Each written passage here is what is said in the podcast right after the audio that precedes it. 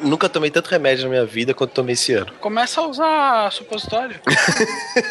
Aí sim é o famoso tomar no. Você livra- você Ah, livra a a boca. experiência. A experiência falando alto. Eu nunca tomei expositório, como é que é? Não tem gosto nenhum. Ai, filha da puta.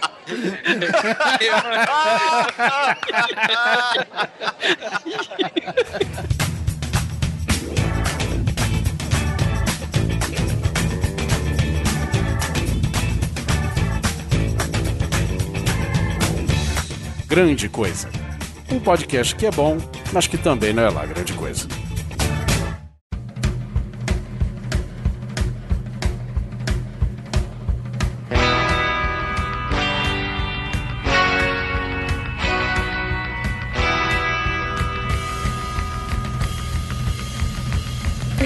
Olá, senhoras e senhores, tudo bem com vocês? Aqui é o Guizão nervosíssimo da vida e estou aqui com Oliver Pérez, Vamos se fuder. Alan Polar, E pessoas que não me dão uma cópia de Titanfall me irritam.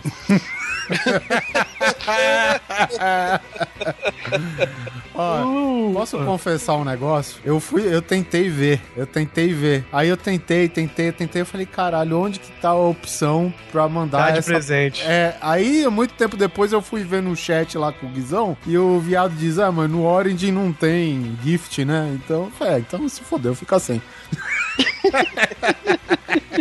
Luiz Sussi, Ah, eu esqueci o que eu ia falar. É, isso é bem irritante, cara.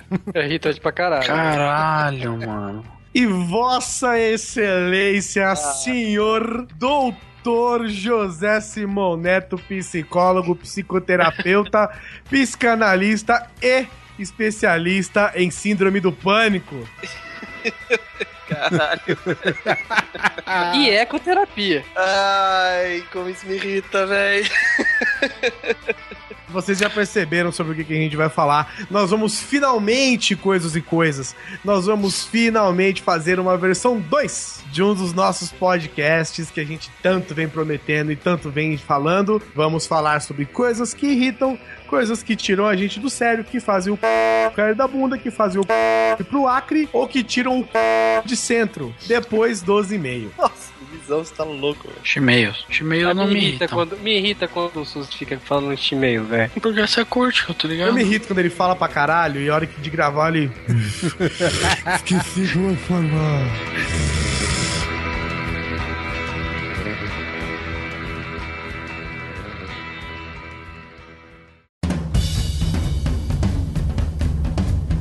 Say, man, what's wrong with that cat over there?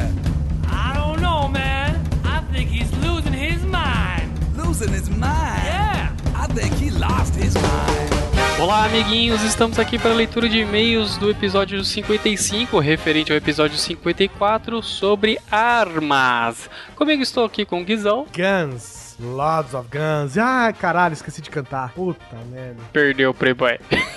E ali no- na parte de gravação, sem poder falar, está Oliver Pérez. Pelo menos, pela primeira vez, nós temos uma técnica aqui, né? Pessoal do estúdio, pessoal da mesa de som. Do que é que chama? Do controle? Como é que é? Rádio FM tem bastante? Ai, caramba, é, é a técnica, né? É, a sala de som aqui, Oliver Pérez está controlando as picapes. Aparecendo aqui, aquele- querendo aparecer no G1, né? Oliver Pérez arrepia nas picapes. Eu não vou falar que eu sou um mímico, porque isso é coisa de um a outro programa. Isso é horrível, velho. Então vamos lá, gente. Nós recebemos muitos e-mails, cara. Foi um assunto que rendeu. Se você for considerar o feedback do pessoal, eu tenho que dizer que eu tô bastante contente com, com a participação. E são tantos e-mails que, infelizmente, a gente não vai poder ler todos, cara. Senão a gente vai ter um cast só pra leitura de e-mails. Arma, violência, sangue, morte, quem não gosta? Move o mundo, né, cara? É o que move o mundo depois do sexo, é claro. Há quem acha que move antes, inclusive.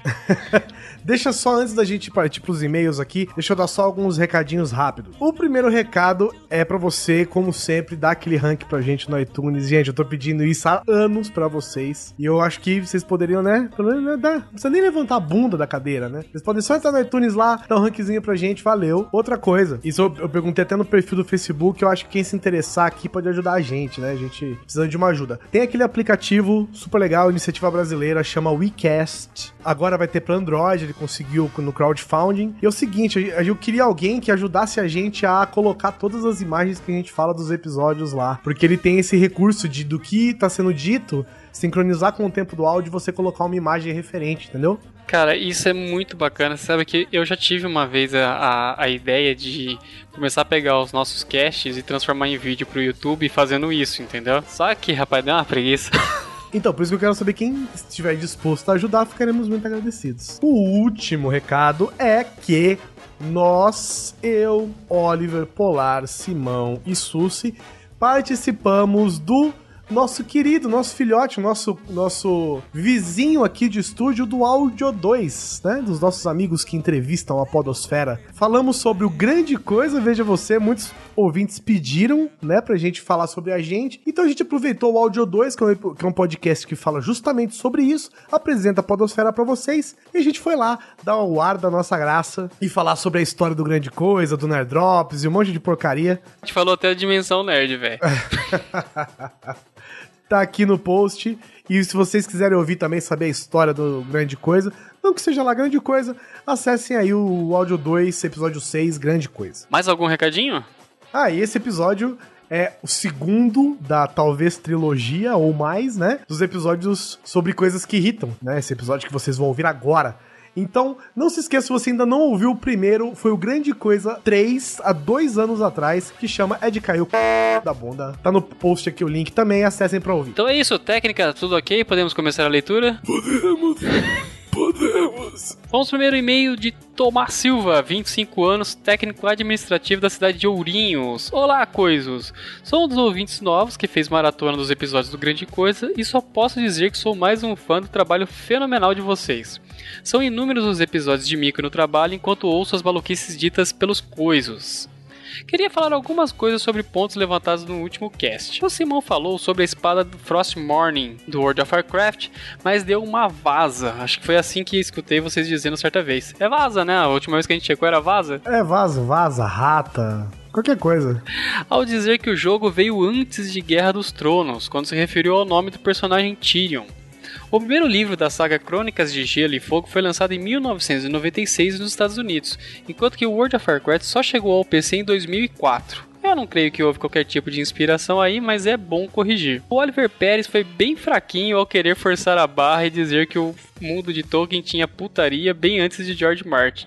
Mas o incesto a que ele se referia foi bem água com açúcar, convenhamos. Foi tão mal nessa colocação que Deus condenou a perder a voz Bem e feito. não participar dessa leitura de e-mails. Pegou a irmã sem querer e virou essa Coca-Cola toda? Aliás, não entendo essa necessidade do Oliver bater tanto na obra do Martin, algo que notei naquele podcast de fanboys. Tem algum trauma aí? Tem algum trauma aí, técnica? Falta de objetividade, talvez. Cara, tá parecendo tá aquele cachorro lá, Mutley. Acho que é isso. Sei que faltaram muitas armas e não vejo a hora de fazer um segundo programa sobre o assunto. Aliás, quando começaremos a ter as partes 2? Olha só, os seus desejos foram atendidos. Parece até que a gente sabia que isso ia acontecer. Sabia que você ia mandar esse e-mail. E no fim ele manda um abraço. Um abraço, Tomás. O próximo e-mail é do Felipe MacLeod de Belo Horizonte. Que cast decepcionante. Que isso, cara? Mas calma aí que eu vou explicar. Comecei a ouvir e na hora vieram milhões de armas na mente e pensei, caraca, vou citar todas elas nos e-mails. Porém, à medida que o programa foi decorrendo, a lista só diminuía e quase fiquei sem opções de armas pra citar. Olha só, isso se chama pauta, meu amigo. Isso significa uma coisa, que cast foi completo, foi muito foda, achei sensacional e para indicar alguma coisa tive que forçar a cachola. Mas aí vai. No filme Pacto dos Lobos, o vilão tinha um chicote que em determinado momento na luta final enrijecia e virava uma espada foda. Se bem que algo mole enrijecer em um filme que tem a Mônica Bellucci é quase pleonasmo. Putz. Puta, falando nisso, a gente deixou de fora o chicote do Indiana Jones, cara. Caramba, é icônica, né, velho? Puta merda. Outra arma, na verdade, uma munição que me chamou a atenção é a tal da mata-polícia do filme Máquina Mortífera, que acredito que uma tradução ao pé da letra seria arma mortífera. Ah, essa arma era sinistra, tinha o calibre de arma comum, mas atravessava os coletes. Aquilo sempre me impressionava. Outra arma que eu achava foda era a rede de pescar do predador. Ah, Nossa, que horrível. Putz, que agonia que dava aquela parada. Te prendia e te fatiava. E pra finalizar, vocês nem sequer mencionaram a arma, mai- a arma real mais letal e indestrutível de todas, as facas Guinso 2000.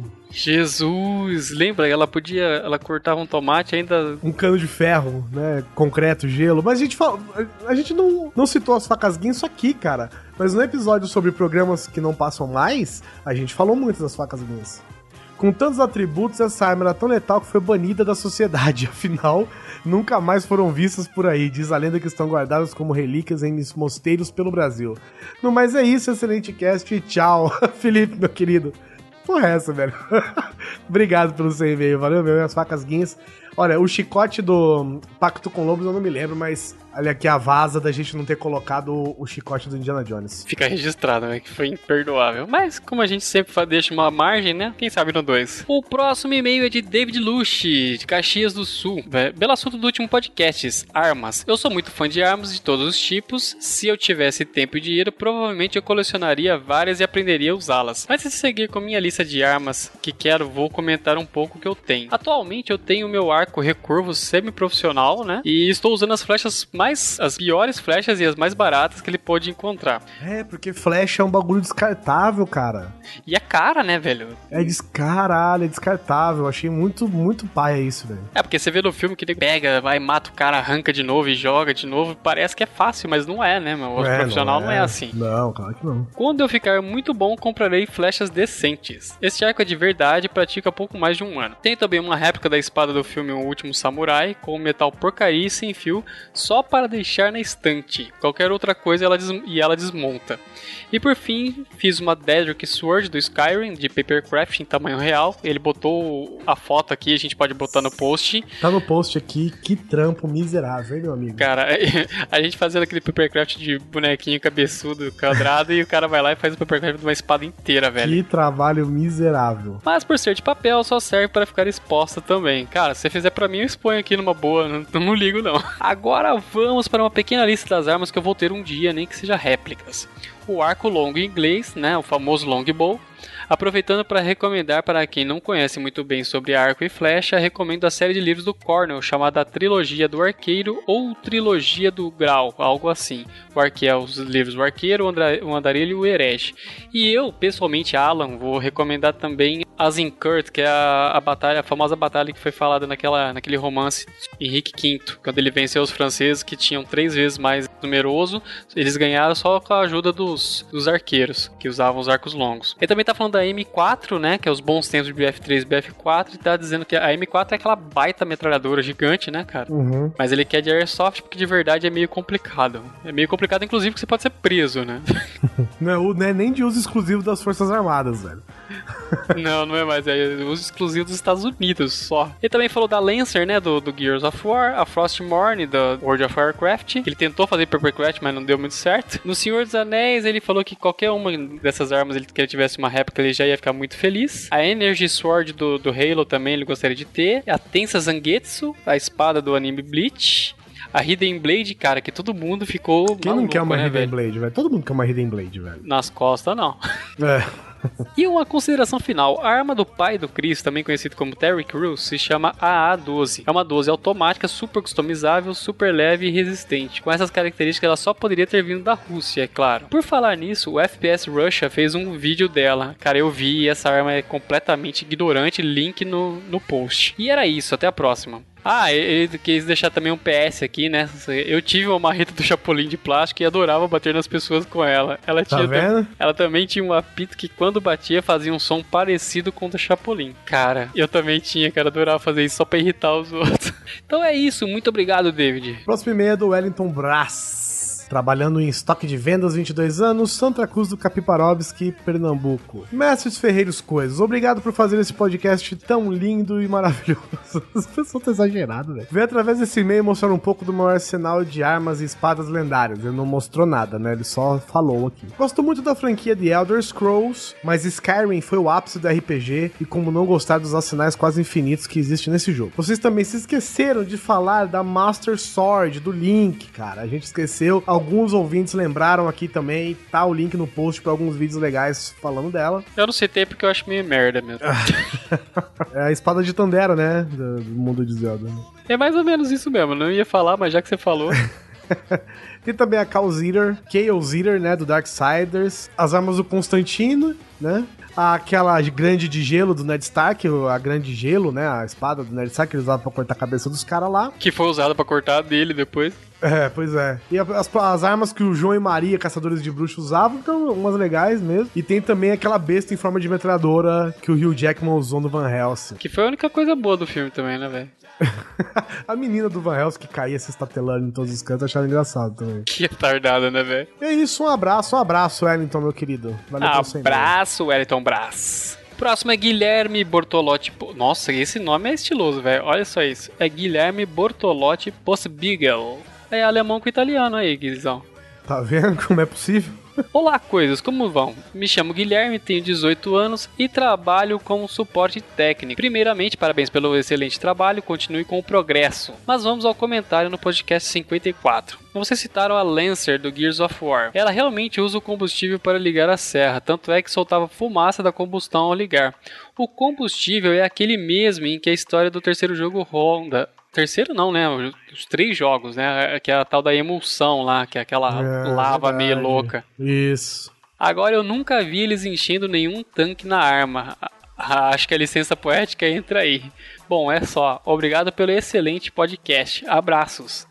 Cara, é a melhor coisa que tem, né? Porque pelo jeito você não tem uma refinaria de emulsão. Parece que tudo você pode pegar e botar direto lá, né? Então você acabou É, de enfiar no chão e acabou. É só você ter o aparelho que refina isso sozinho, né? Isso é maluquice, cara. É. Digamos que a arma, por exemplo, refina isso sozinha, pronto. É só jogar lá dentro e ela que se vira. Loucura. Então é isso, Guilherme. Muito obrigado pelo seu e-mail e um abraço pra você também. Falou, Xará. Próximo e-mail é do Raul Lemos Jr. Coisos. Não sei se há outro podcast que aborda o mesmo tema, mas pra mim, pelo menos, me pa- aparenta ser o mais completo, já que nem sequer esqueceram da mítica, olha aqui, Oliver Pérez, marreta biônica. E que apesar de ser, um, de ser grato por isso, vou contar uma grande frustração que acabei revivendo nesse episódio. Curto e sou fanboy da saga O Senhor dos Anéis, mas confesso que não tão ávido quanto o restante da obra do Tolkien, me limitando aos três livros da saga e no máximo o Hobbit, que curto direto e fácil. Mas um dos grandes amigos que possuo fã de toda a obra do Tolkien e eu começamos a comentar exatamente sobre as armas da Terra-média. A mais linda, a mais eficaz, a mais mortal e por aí vai. Obviamente, o cara sabia muito mais que eu a respeito do assunto. Afinal, como muito bem acrescentado ao cast, tem uma vida. Chupa aí, Oliver. Quando eu perguntei não, o que não, significa. não. Chupa aí, Oliver. Falou o cara que cinco livros tem 800 páginas cada. Vai lá. Quando eu perguntei o que significava a palavra Ground, é, presente no terceiro filme e gritada pelos orcs mandando ver Ariete nos portões de Gondor, este amigo começou a esboçar a, a explicação do tal martelo de Morgoth, que um de vocês já ia começar a explicar. Foi aí que esse filho da puta amigo me sacaneia falando: Quer saber? Leia os livros. Nossa, que filho da puta. E este cabra nunca mais mencionou nada a respeito, saindo da conversa livre, zombando da minha curiosidade, tendo que me contentar com algumas inscrições esdrúxulas da Wikipedia com resumo patético que eu acho ser situações épicas. Quando começaram a falar sobre martelo, me entusiasmei pra caralho. Imaginei, agora sim, vamos ver qual é dessa porra. Quando de repente me surge a marreta biônica no meio do assunto e para o meu espanto, até o Chapolin surge atrás do Oriente de Gondor. E de novo acabei chupando os dedos, pois me parece que desistiram da tal arma. Mas agora ela se tornou um verdadeiro mito que nunca saberei a grande verdade sobre ela. Apesar da frustração, nada mais poderia esperar da grande coisa. Excelente, galera, só vocês mesmos. Um grande abraço e até a próxima. Cara, é que fica tão murcho você falar de Gron, de Morgoth, quando você tem a barreta biônica, velho. Não tem graça, mano. É o seguinte, ó, gente, é, a gente não vai ler todos os e-mails. Muito obrigado por todos que mandaram os e-mails. Nós lemos todos, de verdade. E todo mundo que mandou link, ah, tem essa arma legal, tem esse vídeo legal, tem não sei o que, tá tudo aqui no post, tá? Então se você quiser ver todas as armas que a gente deixou de fora, aproveita pra clicar aqui no post, dá aquele page viewzinho pra gente de leves e conhece, né? As armas que a gente deixou de fora e que os nossos ouvintes lembraram nos e-mails. Então é isso, gente. Nós estamos já com o tempo bem estourado. Vamos mandar aqui um abraço para os, os outros comentadores e que mandaram os nossos mandaram e-mails.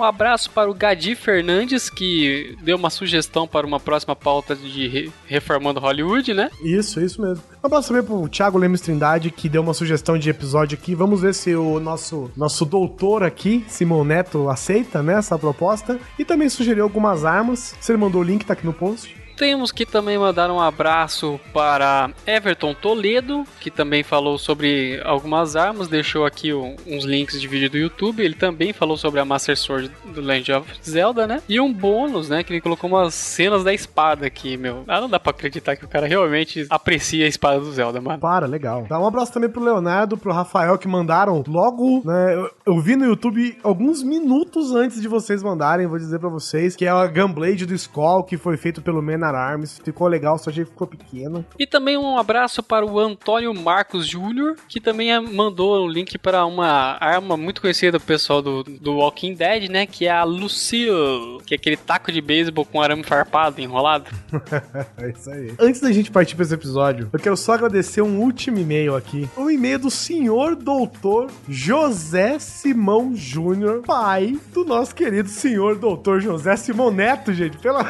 Gente, Olha isso, cara. esse podcast a cada dia alcança novos níveis de epicidade, velho. Ai, cara, muito bom, velho. Muito bom. Ele é psicólogo e faz parte da brigada de incêndio da casa dele.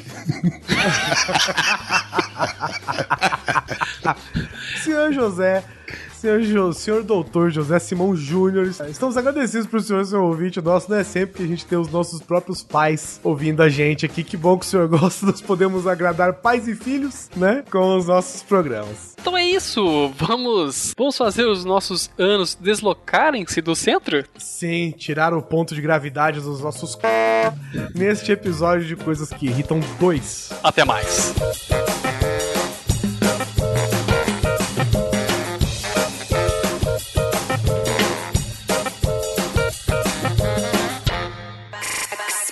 now, boy. Just play that track.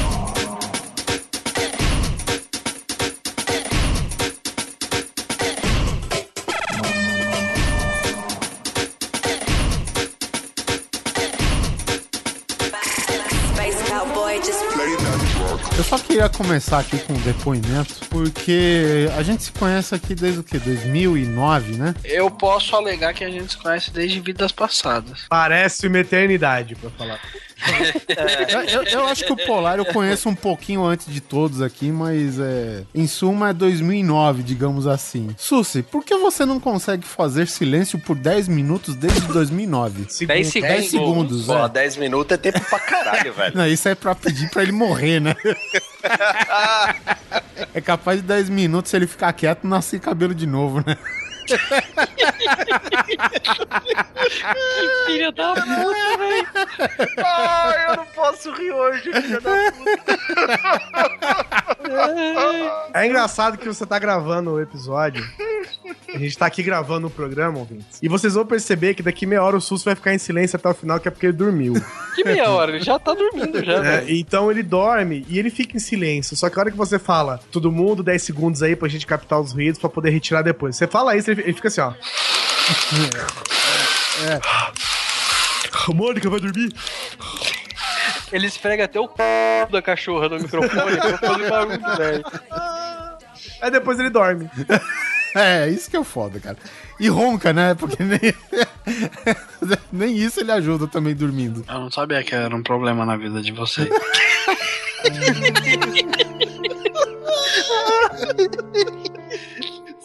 rancor na voz, sentiu. Caraca, já abrimos bem, já, velho. Ele, na verdade, ficou irritado com a história do cabelo, não foi, Sus? Eu não gosto de falar do meu cabelo. É por isso que você tirou. Por isso que eu continuo tirando ele. Ele, ele só deu um giro dele pra baixo. Mas vamos falar aqui das coisas que nos irritam no mundo, né? Já que nós nos conhecemos tempo suficiente pra nos irritarmos com nós mesmos. Uma coisa que me irrita, assim, a- às vezes a- as coisas que irritam, elas estão lá nas menores coisas, que você, é, assim, elas são tão corriqueiras que você não percebe mais que te irritam, mas te irritam. E aí você chega num desses banheiros, de, ou de parada de ônibus, ou de shopping, seja lá o que for, você faz o que tem que fazer, lava a sua mão e aí tem a porra da decisão mortal. Eu uso o papel que se oblitera na sua mão pra enxugar ou o secador de mão que é- serve pra você enxugar nas calças? Usa Que camisa. inferno, cara. É- Ai, velho. Sabe o que eu gosto? Sabe o que eu gosto? Que você vai tirar o papel, justiça seja feita. Existem alguns papéis desses de posto, essas coisas assim, que eles têm algum, alguma fibra neles que eles não se desfazem nem por um caralho. Mas são raros no mercado, pelo que eu é, vejo. são difíceis, são É. difíceis. Ou deve ser caros e ninguém compra, né? É, os outros rasgam enquanto você puxa. Exatamente. Tipo, você fica com os pedacinhos no- na ponta dos O pior dedos, de né? tudo é que você lê escrito assim naquela caixinha, muitas vezes, né? Mãos secas com apenas duas folhas. Seu Pariu. Seu que eu seca a minha mão com É. duas folhas, seu filho da puta. Duas Sua folhas é o suficiente. Não, é porque é mãos levemente secas. Eu não quero mão levemente seca, meu irmão. Eu quero minha mão seca. Não, cara, e nego, e nego colocou isso quando, assim, quando instalou e o papel era bom. Aí nego começou a comprar aquele papel mais fuleiro, feito de papel reciclado com merda. Não cor de rosa. seca. Papel cor de rosa. Sabe aquele papel cor de rosa? É, é esse mesmo que eu tô falando. Que o professor usava pra, pra. Eu tinha um professor que ele escrevia com canetão, então ele colava isso na lousa. Escrevia aquele papel que é cor de rosa com umas manchas escuras, né? Totalmente reciclado. E, cara, esse papel aí, não adianta, você não vai secar com menos de 5 ou 6, velho. Dois o caralho. Dois é no c... do filho da puta que inventou essa história de seca com dois. E, e a porra do secador de mão, o que, que vocês acham? Secador de Não, mão pior eu gosto quando a água é quente, ou a ar é quente. Eu gosto do barulho que ele faz também, me Ah, cara, air, conforta. air dryer deve ser alguma coisa em holandês que quer dizer você vai secar essa porra na mão. Na calça. Na bolsa. Isso. Porque não seca merda nenhuma. Mas o secador de mão é pra mão ou é pro pinto, pra última gotinha? Que eu vivo pondo pinto ali embaixo.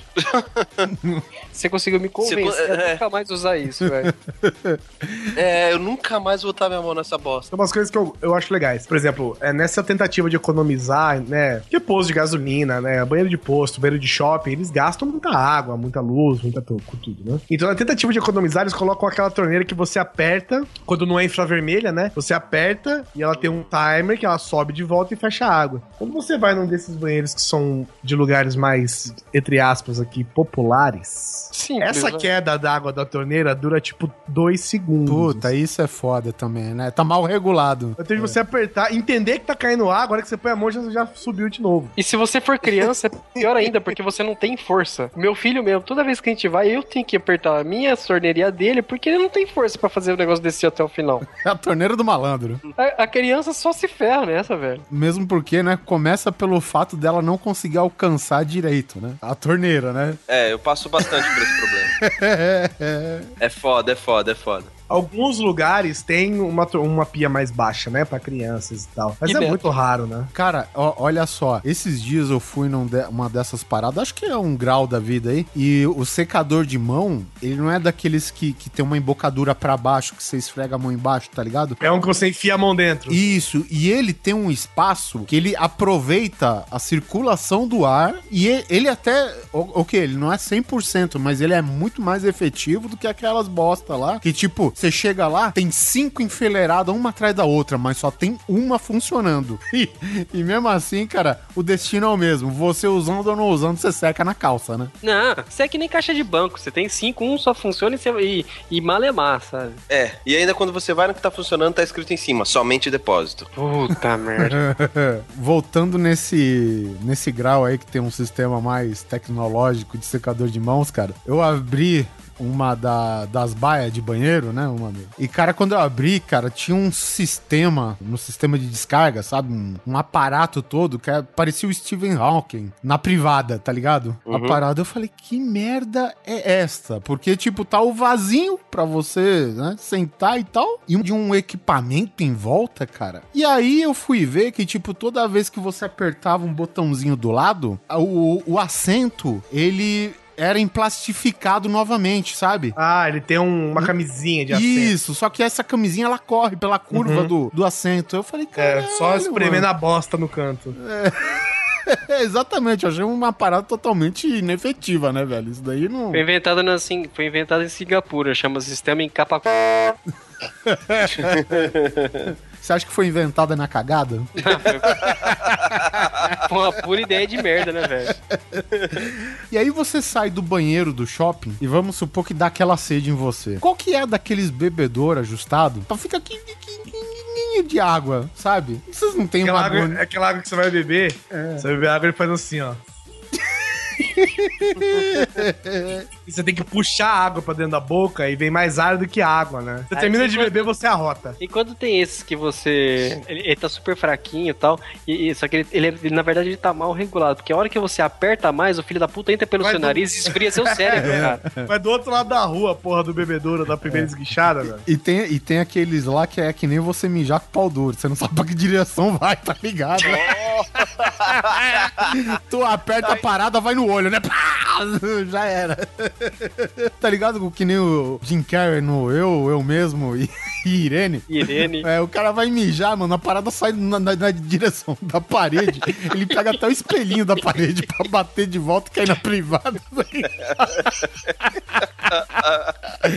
Ai, caraca, velho. Muito bom. Bom, esses são os bebedores que a gente conhece, né, velho? Ou seja, te força a comprar água de qualquer jeito, né? Mesmo porque agora não tem mesmo.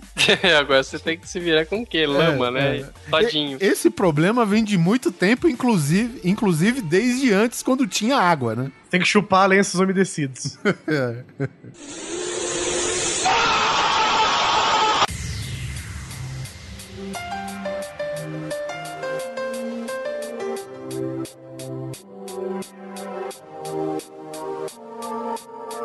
Caralho, mano, sabe uma coisa que me irrita? A desgraça da bateria da minha moto. Eu sei que é pontual, mas, porra, eu fui empurrando a moto, eu desci uma ladeira. Pra quem conhece São Paulo, eu fui da Avenida Angélica até a General Osório, tipo, empurrando a moto, pedalinho, sabe? Um pezinho só, porque acabou Esse a é o bateria. Susi, reclamando de empurrar a moto na descida.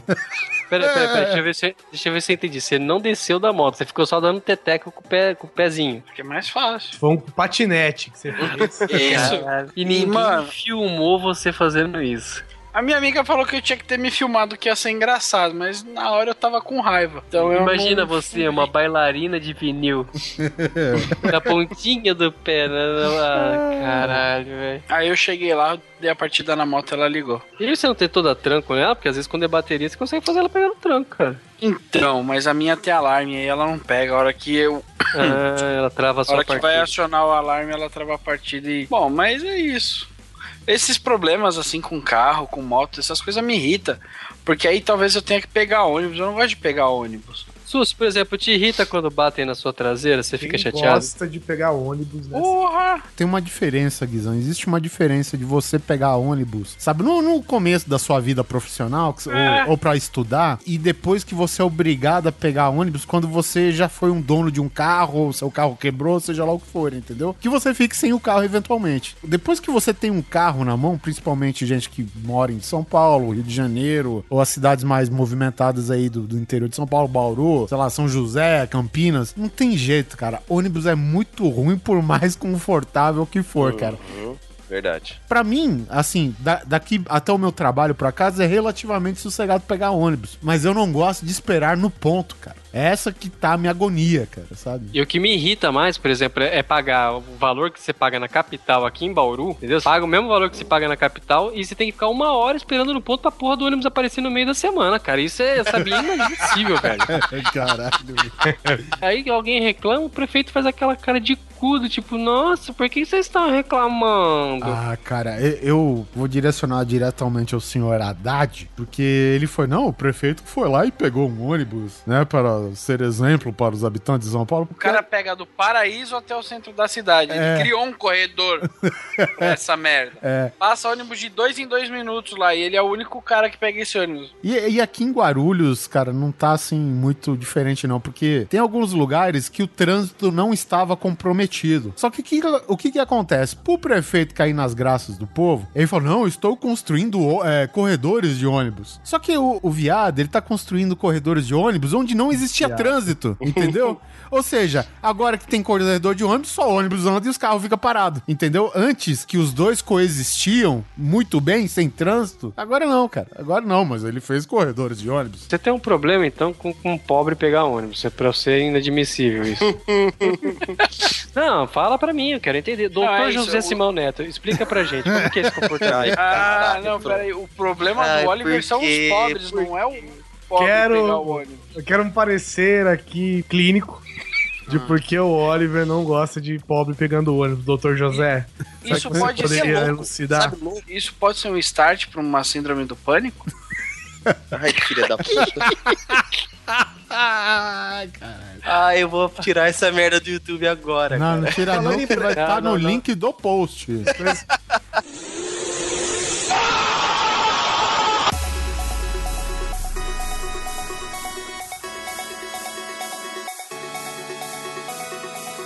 Uma coisa que me irrita muito é a burocracia, cara, desse, do sistema público brasileiro. Ué, e tem? É, só tem burocracia, né? Que não tem o sistema público brasileiro. é. Cara, eu fui, eu fui fazer um- alguma coisa pro trabalho, eu precisava tirar uma cópia do imposto de renda e precisava urgente, avisou de última hora, não tinha como voltar em casa, pegar tal, eu fui no prédio da Receita. Aí você vai lá, você pega uma fila e pega uma senha. Aí essa senha te dá o número do documento e um canhoto que você tem que ir no Banco do Brasil pagar. Aí você vai, sai de lá, atravessa tudo. Por quê? Porque não pode ter um Banco do Brasil no lugar do prédio da Receita. Tem que estar longe. Aí você vai até o Banco do Brasil, pega outra fila, paga aquela taxa absurda de, sei lá, R$ 3,73 né? Pro cara te dar. Porque é imposto, né? Então é tudo quebrado. R$ 3,21. 30 centavos. Aí o cara vai, te devolve, você volta pro, pro, pro, pra receita, pega a fila de novo, chega pro cara, só vira pro cara e fala assim: "Oi, é, paguei. Ele, ah, tá bom então, te dá uma senha, você vai pra uma outra fila, e é um negócio simples, você vai chegar, a hora que chamar a sua vez, você vai sentar na pessoa, ela vai falar, oi, tudo bom? Tudo bem, olha, eu preciso da cópia do meu imposto de renda, ela tá com quem? Eu tô aí, tô, tá bom, pé, pé, pé, imprimiu, pronto, acabou, já era, vai embora. Dura um minuto, mas até lá são três horas de espera. Eu acho que, inclusive, quando o cara vai construir um prédio pra abrigar um banco do Brasil, deve estar alguma coisa na escritura, no alvará, que ele não pode construir perto de algumas instituições dessas, né? Necessitam do serviço dele. né? Exato, exatamente. De- Deve ter alguns, uma cláusula, né? Pra, É, pra aqui em isso. Brasília, pelo menos, como é tudo divididinho, é relativamente perto, entendeu? É, assim, não é, é na, sei lá, na próxima quadra você já acha um Banco do Brasil. Só que tem esse processo da fila, que mesmo sendo rápido, você ainda demora três horas pra conseguir fazer. Então você calcule você não ter isso é, perto de você, sacou? É, caralho, velho, como isso irrita, cara. Como a burocracia é irritante, cara. Irrita demais, velho. Que nem banco, velho. Banco me irrita muito. Eu falo às vezes, né? que ah, você tem que ir no banco tal. Cara, o banco ele abre depois que tá todo mundo trabalhando. Na hora que você pode ir, que é a hora do seu almoço, tá todo mundo no banco almoçando. E a hora que você pode ir depois do seu trabalho, o banco já fechou. É foda. né? Sabe, porra, velho, por que que faz isso? Sabe, sabe que Ele todo funciona- mundo precisa ir lá, todo mundo que tem que ir lá é porque tá trabalhando, porque tem dinheiro no banco pra movimentar. Eu acho que, inclusive, o banco ele tinha que oferecer atestado. Nossa, mas com Job, certeza. né? Por que que você não foi? Ah, por que você não veio trabalhar Eu hoje? no que banco. tá testado do banco. Ai, cara, mas é, é isso mesmo, é a vida. Cara, na, na hora que, que alguém me fala, meu, você tem que ir no banco, isso você só consegue resolver na sua agência, me gela a espinha, tá ligado, cara? Me gela porque a gente acostumou com esse lance de, de banco online, né? Porra, desde que criaram isso, foi uma puta de uma mão na roda, né, cara? Eu sei que eu demorei acho que uns três sei lá, uns 3, 4 anos pra conseguir a minha senha é, biométrica. Hum, tem alguém aqui que é analfabeto. Eu demorei uns 3 anos pra cadastrar a minha senha biométrica pelo simples fato de eu não querer, nesses 3 anos, pisar numa agência de banco, velho. E eu que a minha agência tá a 250 km de distância, que eu não transferi ainda lá do condado pra Sorocaba. Ah, Parabéns. Parabéns. Fala se eu não sou um filho da puta, cara. Faz cinco anos que eu moro em Sorocaba e minha agência é lá de Pirassununga ainda. Filha da puta, não. mesmo. Um doutor, filha da puta. Que vale muito mais do que um filho da puta comum, né? Exatamente.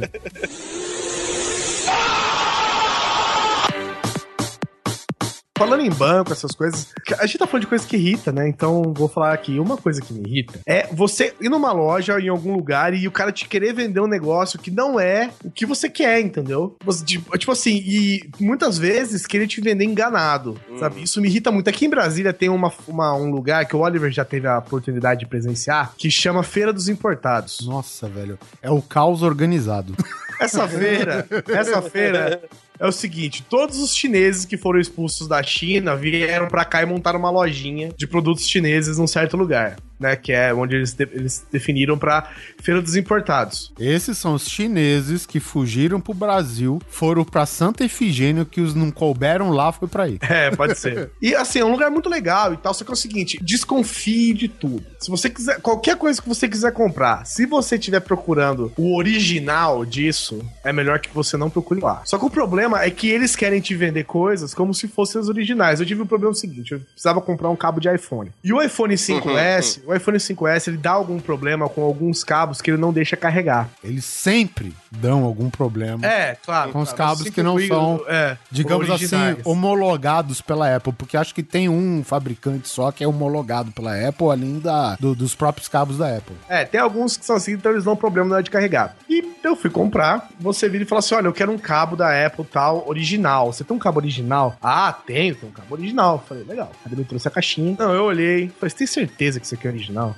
É porque eu nunca tinha visto uma, cap- uma capinha, uma caixinha de Ah, do cabo original. original. E me parece muito original a hora que eu olhei, né? Olhei e falei, legal, nossa, que bom que eu consegui um original. Eles, é, original. Falei, tá bom, vou levar. Paguei e beleza. Fui com o cabo no, no- no- na sacolinha, andei, achei uma loja que vendia produtos originais da Apple. Aqui não, não, não é uma loja Apple, não é uma loja que vende produtos originais. Eu olhei um cabo lá, eu olhei e falei, escuta, cara, esse cabo é original. O cara é original. Claro. Quero, eu- muito original. original. Legadentia sou Joe. Esse cabo original falou, é original. Deixa eu posso dar uma olhada? O cara, claro, tirou, mostrou, cara. Sabe quando você compara uma caixa com a outra? Você fala, meu, eu não acredito que alguém me enganou dizendo que esse cabo era original, sabe? Eu olhei, cara, assim, primeiro que a Apple, ela preza, todo mundo sabe que a Apple ela preza pela, pelo packaging, né, do, do- do- dos produtos dela, né? Sim, sim. Então você vai ver a caixinha do cabo do iPhone, ela é toda lacrada, plástico, o papel é duro, né? Ela, ela é resistente, ela é bonita de ver. Os cabos Olhei ele a- vem embrulhado naquele plastiquinho que abraça pelos quatro lados, né? Isso, aí eu olhei e falei, não, você tá de brinks. Voltei, aí eu comprei do cara e fui na outra loja devolver, porque eu, comigo não tem dessa não, velho. Eu, se eu não gosto, se eu compro um produto, ou me enganam, ou eu não gosto do produto, eu devolvo mesmo. E eu não deixo ficar de papo. Beleza, aí o cara chegou pra mim. Girl. É verdade, cara, porque eu tenho raiva disso. Eu fui lá, você vê, você acha, por exemplo, você acha produtos lá de um real a mil reais, sacou? No mesmo lugar. Você tá lá buscando um produto específico e não quero, eu não quero comprar outro. Eu quero comprar um produto específico. Se o cara tem aquilo lá, beleza. Agora não adianta você querer me vender um negócio que não é o que eu quero. E eu fico puto com isso. Aí eu voltei pros caras e falei: escuta, é, vocês me venderam o cabo aqui dizendo que era original e não é verdade. Aí os caras, ó, você comprou um que. Esse é original. Aí eu tirei a caixinha e falei, cara, esse cabo não é original. Aí ele, não, é original. Eu falei, não é, cara, porque o original é esse aqui. Aí eu mostrei outra caixinha. Aí os caras ficaram com a cara, Não. cara de bunda, né, velho? Não, parece mulher traída. É, aquela cara de bunda. Aí eu virei e falei assim: não, gente, não tem problema, é só estornar minha compra e tá resolvido. Aí o cara virou e falou assim: não, vamos, busca lá, busca original pra ele lá, busca original. Aí o cara foi, tipo, só trocou a caixinha, sabe? Aí ele abriu, testou e não sei o que e tal. Eu falei, cara, estorna aí pra mim. Aí o cara, não, a gente vai testar aqui, ó, pode trazer. Com quanto tempo costuma dar o problema? Eu falei, ah, sei lá, cara, 5 minutos, 10 minutos. Ele, não, esse aqui não vai dar. Eu falei, falei, tá bom, não vai dar, mas não é original, né? A hora que eu falei isso, cara, o cara viu que não ia conseguir me enganar. Ele falou, ah, ô, ô Zé, sei lá, estorna aqui pro cara aqui, desculpa aí. Aí começa a pedir desculpa, né? Ô, desculpa aí Não e falou tal. Zé, falou Kwang Yin Zong. Não, é que esses, aqui. esses, no caso, eram brasileiros, né? Mas- São, Ah, eles são tá. funcionários de algum coreano, É, provavelmente. provavelmente. Mas, cara, isso, Ah. isso realmente me irrita essa tendência de vendedor brasileiro se recusar a can- a cancelar e se tornar uma compra, velho. Qual é o problema de você cancelar a porra da compra, velho? Esses Meu, não, dias- não agradou, devolve. Meu, tá no código do consumidor. Qual que é o problema do filho da puta em fazer com, com- cumprir isso? É o jeitinho brasileiro, né, Polar? Cara, aqui é tudo assim. Esses dias pra trás mesmo, eu comprei um- uma porra de um controle de Playstation, vim todo feliz pra casa, a hora que eu abri o bagulho, o bagulho pirata. Aí entrei em É. contato com a loja, que é uma, uma franquia grande, o bagulho zoado, o peso, sabe? Só de você sentir o peso, assim, era... Eu cheguei lá no outro dia e falei assim, ó, entrei em contato com a Sony Brasil, esse controle é pirata. O maluco ficou branco. Aí eu falei, eu quero meu dinheiro de volta. Mas a gente tem esse outro aqui, ó. E aí ele puxou um que era original, nacional, e o caralho a quatro. Eu falei, tá bom então. Por que não me vendeu esse antes? Assim, eu não tenho nada contra. Quem, quem compra produto pirata, eu compro, sabe? Tipo, meu, eu quero comprar um cabo pro iPhone, um, um fone de ouvido. Pô, eu, eu acabei, eu comprei um fone de ouvido no dia que eu paguei, tipo, 3 reais, sabe? E Uma coisa é você querer buscar um produto que você quer que ele faça o que. Ele quer que você que cumpra o que você quer. Pelo preço mais barato, e até aí você encontra, né? É, cabos paralelos, placas paralelas, tudo paralelo. Isso aí, cara, se você me vender dizendo que a qualidade é boa e não sei o que, independente do, do, do produto ser, entre aspas, original ou não, beleza. Agora, não me, não me venda um bagulho que não é. Entendeu? Ainda mais Isso, isso. funciona no, no iPhone. O ca- Exatamente. O cabo ele pode ser de boa qualidade sim, mas ele não funciona no iPhone, cara. Falta alguma coisa nele que com o tempo deixa de funcionar, cara. É engraçado. É, mas- tipo, eu comprei um cabo, tipo, no Jackstream, tipo, paguei 3 reais, 4 reais, e ele funciona tranquilo, cara. Só que em outro telefone não funcionou, sacou? Então eu falei, preciso de um original. Dessa vez eu vou comprar um original. Pô, tem mil cabos aqui espalhados de, de 1 a 5 dólares, sabe? Que você compra no Jackstream por quilo, velho. É Isso porque a gente sabe da sua fixação por cabos, né, velho? Exatamente. então não adianta me querer vender. Eu disse o cabo porque foi um, um caso recente, né? Mas isso acontece sempre, sacou? Não adianta querer me vender. Que nem um amigo meu tava buscando um fone da, da o fone do iPhone O pra dar pra namorada. É, que ele queria comprar aquele fone novo do iPhone 5 pra dar pra namorada. Ele chega no lugar, os caras vendem pra ele, tipo assim, ah, você tem um iPhone? Tenho. Você tem o, o fone do iPhone? Tenho. Aí o cara te oferece, tipo, um fone azul. Igualzinho o do iPhone. Você fala, velho, não adianta você querer me vender, sabe? Ah, ele é azul, verde, vermelho, sabe? Cara, não adianta você querer vender isso. Se você quiser enganar um idiota, você engana. Mas não adianta você querer buscar um cara que tá procurando um produto específico e você querer passar isso pra ele, entendeu? É, eu, eu, pelo menos, eu não tenho essa referência de como que vem o cabo original vendendo, é, sendo vendido à parte. O cabo original vendido à parte vem dentro de uma caixinha. Então, Eu Cara, e vem, e vem numa caixinha bonita mesmo, É, sabe? eu Você vi- vê que é Apple o negócio, entendeu? É. Na caixa. Então, e eu nunca comprei, velho. E então, tipo, eu fui lá no free market, velho. Aí eu busquei lá, só colocar lá, né? Cabo de, rec- de, de carga lá do iPhone, cabo do iPhone original, bababá. Aí eu comprei um junto que, que veio com a fonte, cara. E lá tá escrito original, sabe? E tipo, quando chegou aqui, você vê que não é original, sabe? Não É é. engraçado. Quando precisa da autoafirmação que é original, que você já desconfia. Não, Já mas fica a a- dica. a- aí que tá. E isso eu buscando muito, entendeu, cara? É, não é que é alta afirmação, Simão, eu acho. Porque, por exemplo, eu tô na Feira dos Importados de Brasília. Tudo lá é pirata e falsificado. Só que tem uma loja lá, por exemplo, que é uma ótica. Até e a porque ótica vende coisas originais, sacou?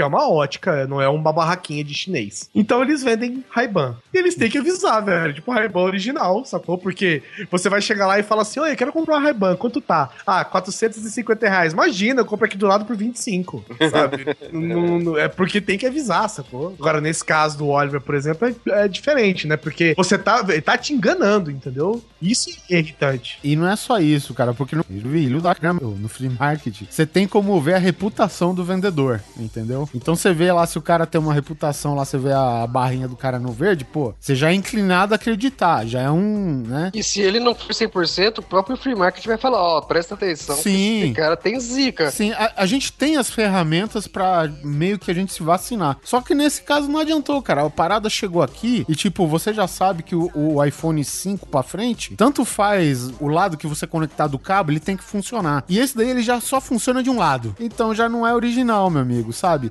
E na caixa não tem nada escrito que é Apple, nada, né? Aí o cara, ele vendeu, ele recebeu, entendeu? Porque eu paguei. E aí o cara me passou um e-mail que dizia que havia a possibilidade do cara me negativar na reputação porque eu não tinha dado como que é um depoimento positivo pra ele. E eu, na verdade, nem dei depoimento nenhum. Eu vou te falar um negócio. Eu fui o, o sortudo que veio com uma porra desse cabo original zoado, não funciona. É aquele original azul que você tem? Não, não, não, não. Rosa é o que choque. veio- É, é aquele de cordão. Não, é o que veio com o iPhone, cara. Não funciona. Mas, mas vamos, vamos convir que o cabinho original é uma merda em termos de durabilidade. Ah, é. Agora, outra coisa que me deixa puto da vida é você ir comprar um produto pirata, sabendo que ele pode dar problema, e ele funciona em 40% dos tempos. Quando você precisa, ele para de funcionar. Isso me deixa bravo. Eu acho engraçado que esses cabinhos do, do iPhone que dá pau, esses pirata, funciona por 40. Os 40 primeiros dias funciona tudo ok, cara. Sabe? Aí você fica falando, ah, comprar original pra quê? Mas é, ele para de funcionar, mas eu tenho certeza que ele não quebrou, cara. Ainda mais agora que os iPhones agora estão vindo com essa frescura de vir coloridinho. Você vê um cabo azul, um cabo amarelo, um cabo rosa, você até acredita que é original. iPhone colorido é coisa de pobre, mas. Coisa de pobre nos Estados Unidos, né? Aqui ele vale o mesmo 2.800 reais, o que, que adianta? É o 5C que é todo coloridinho pra mulher, né? É, mas é Pra todo- mulher, ó a definição. Ou Achei seja, que ninguém ia pegar piada, cacete. se você vê a letra C, significa para mulher. E é engraçado porque assim, é o C, todo mundo fala do coloridinho, só que as cores ficam encalhadas lá, é só o branco que sai, né? Porque na verdade a galera quer comprar o C pra pagar de S. o iPhone 5C, ele tá sendo vendido com um plano nos Estados Unidos agora por 97 centavos. Isso, mas o plano é de quanto? É tipo Ah, uma é coisa caro, que é tá caro. é. Não, é caro, mas aqui, por exemplo, mesmo assim, você paga um plano caro e ainda compra o iPhone por 2.500. Na Xurala, você compra lá o celular por mil reais, mais 500 reais por mês de plano. Isso irrita. Aí te dá a falsa sensação que você tá fazendo um puta negócio, né?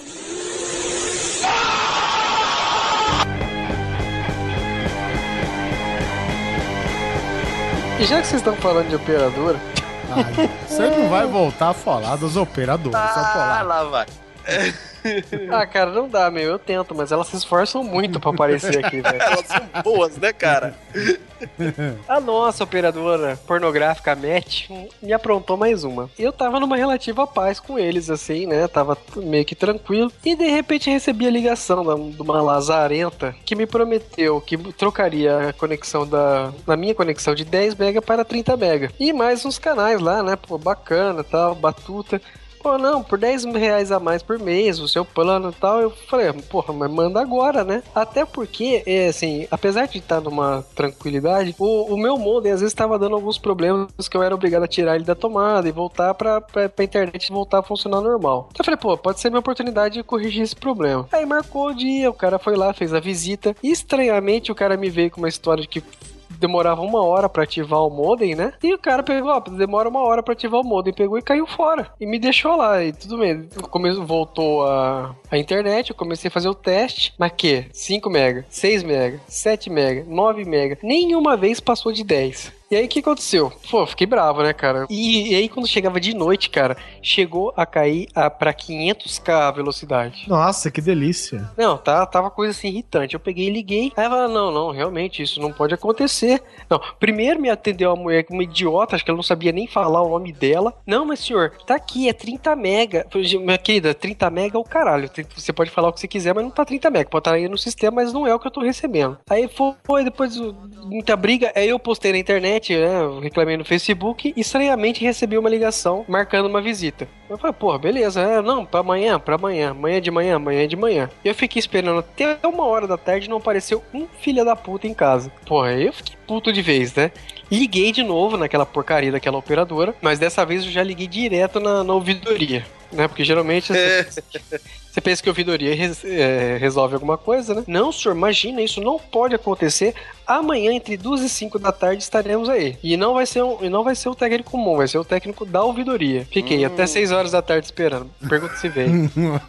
Puta que Eu acho engraçado isso também em operadoras, prestadoras de serviço em geral. A pessoa fala, né? Ah, pode ficar tranquilo, senhor. Amanhã, entre 9 da manhã e 10 da noite, alguém vai na sua casa, né? Ver o seu problema, né? Ou seja, é outra empresa que tem que oferecer atestado, né? É, É, por que você não veio trabalhar? Porque eu tô esperando a, a internet, o pessoal da internet vir aqui em casa. E aí eu já tava puto pra caralho. Falei assim, chega. No, no dia seguinte liguei na, na Anatel. A Anatel também, não, já vou avisar agora, porque não, a gente não tem que ficar substituindo. A Anatel é uma bosta mesmo. A Anatel eu fiquei das 8 da manhã até 10 para 5 da tarde tentando ligar. E só dava ocupado. Eu acho que ele só tem dois operadores lá. E aí, a hora que eu registrei a reclamação, o cara "Não, a gente vai retornar pra vocês. Agora, sem brincadeira, eu fiz essa ligação na segunda-feira. Só na quinta-feira é que vieram me ligar pra saber o que, que eu tava, o que, que eu queria. Marcaram pra segunda-feira, que é o- a data limite, né? Pra eles darem uma resposta, um- uma resposta viável. Agora pergunta se eu vou conseguir resolver meu problema. Adivinha quem que vai ter que passar o dia de novo ligando para Anatel? E tá dando todo dia à noite, você tem 500k, 1 mega de velocidade, não tem o que faça isso aumentar. Vou te falar que você teve sorte, porque eu também recebi uma ligação dessa, falando, vamos mudar pro 30 mega, seu plano não existe mais, aí a gente te dá uns canais. Beleza, mudei. Caralho, Polar. Tava batendo 40 mega aqui em casa. Tesão. Baixei várias coisas assim, tipo 6 GB em 20 minutos. Durante acho que duas semanas, todos os dias vieram técnicos em casa. Pra quê? Pra trocar o modem. Cada técnico um diferente do outro. Por quê? Porque os técnicos não sabiam. Foram abertas, se eu não me engano, acho que até 19 chamadas de visita técnica aqui em casa no período de um mês. Eu descobri um esquema que se eu colocasse o, o roteador em bridge e voltasse, a internet não caía. Aí, beleza, né? O- a internet caía, eu fazia esse esqueminha tal. Só que assim, quero uma solução. Eu não posso todo dia a internet cair, porque às vezes você deixa alguma coisa programada e sai fora, né? Tal. E aí continuou, caindo, caindo, caindo. Aí pararam de trocar o modem. E aí me passaram o telefone do coordenador da área técnica. Porra, da hora, né? O cara vai resolver. Daqui a pouco você tá sendo Ah. visitado pelo presidente da, da MET, né, velho? Você sabe o que, que o cara mandou eu fazer? A, a MET, ela te oferece o quê? Wi-Fi grátis, não é? É, então, só que você só pode ligar uma coisa no, no roteador de quatro portas deles. Ou seja, eu tive que comprar um outro roteador pra ligar no modem Nossa, pra poder funcionar. que embaço, velho. Ah, mas o meu Exato. modem aqui em casa é assim, porque se você for contar com aquela antena ridícula da Não, não, operadora, você só consegue nos primeiros dois metros de distância, velho. Não, mas não é nem questão de, de, de potência de sinal, Guizão. O problema mesmo é, se eu colocar um segundo cabo de rede no modem, a internet cai em 24 horas. É certinho assim, ó. 24 horas cai. E outra, antigamente eu tinha um, um modem da Motorola, que de vez em quando dava problema. Agora colocaram a marca Rong Shung Chua, velho. Que é esse inferno, velho. Pisca, pisca umas luzes psicodélicas, verde, amarela, vermelha, e não funciona, cara. Matt, eu odeio vocês.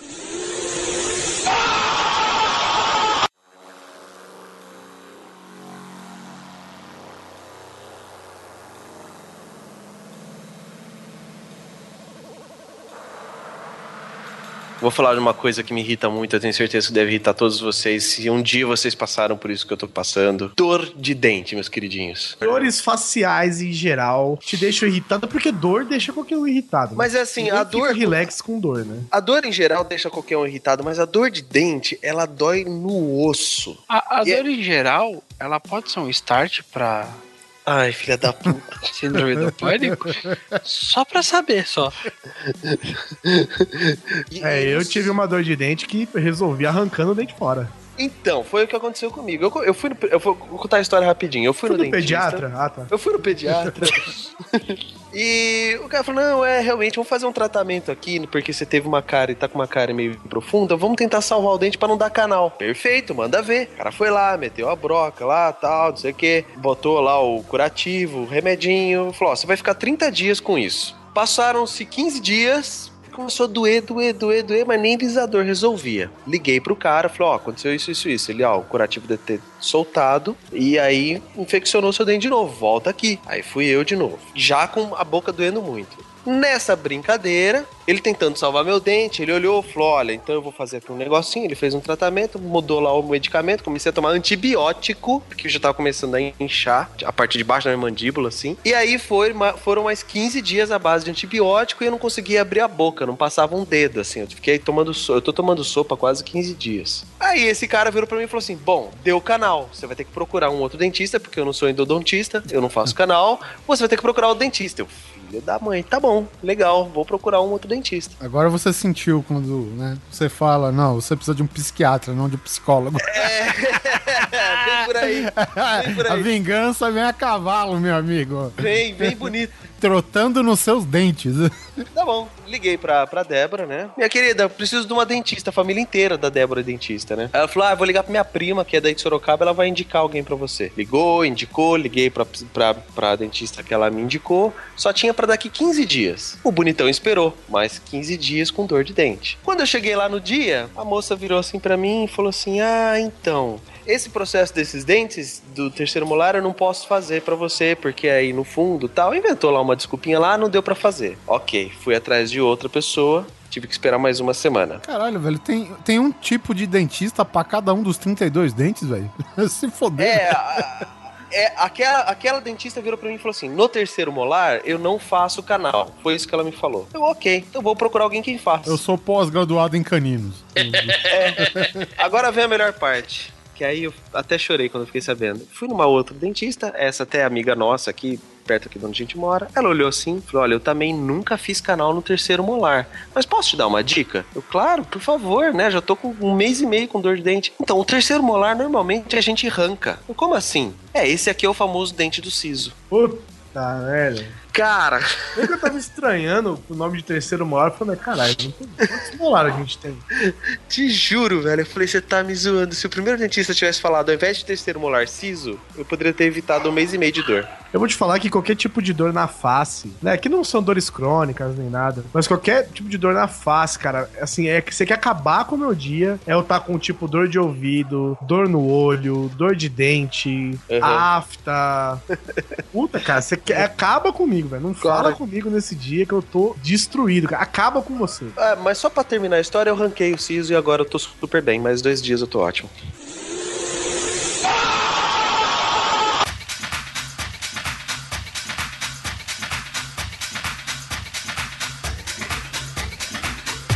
Coisa que me irrita bastante? A felicidade alheia. Às vezes. É verdade.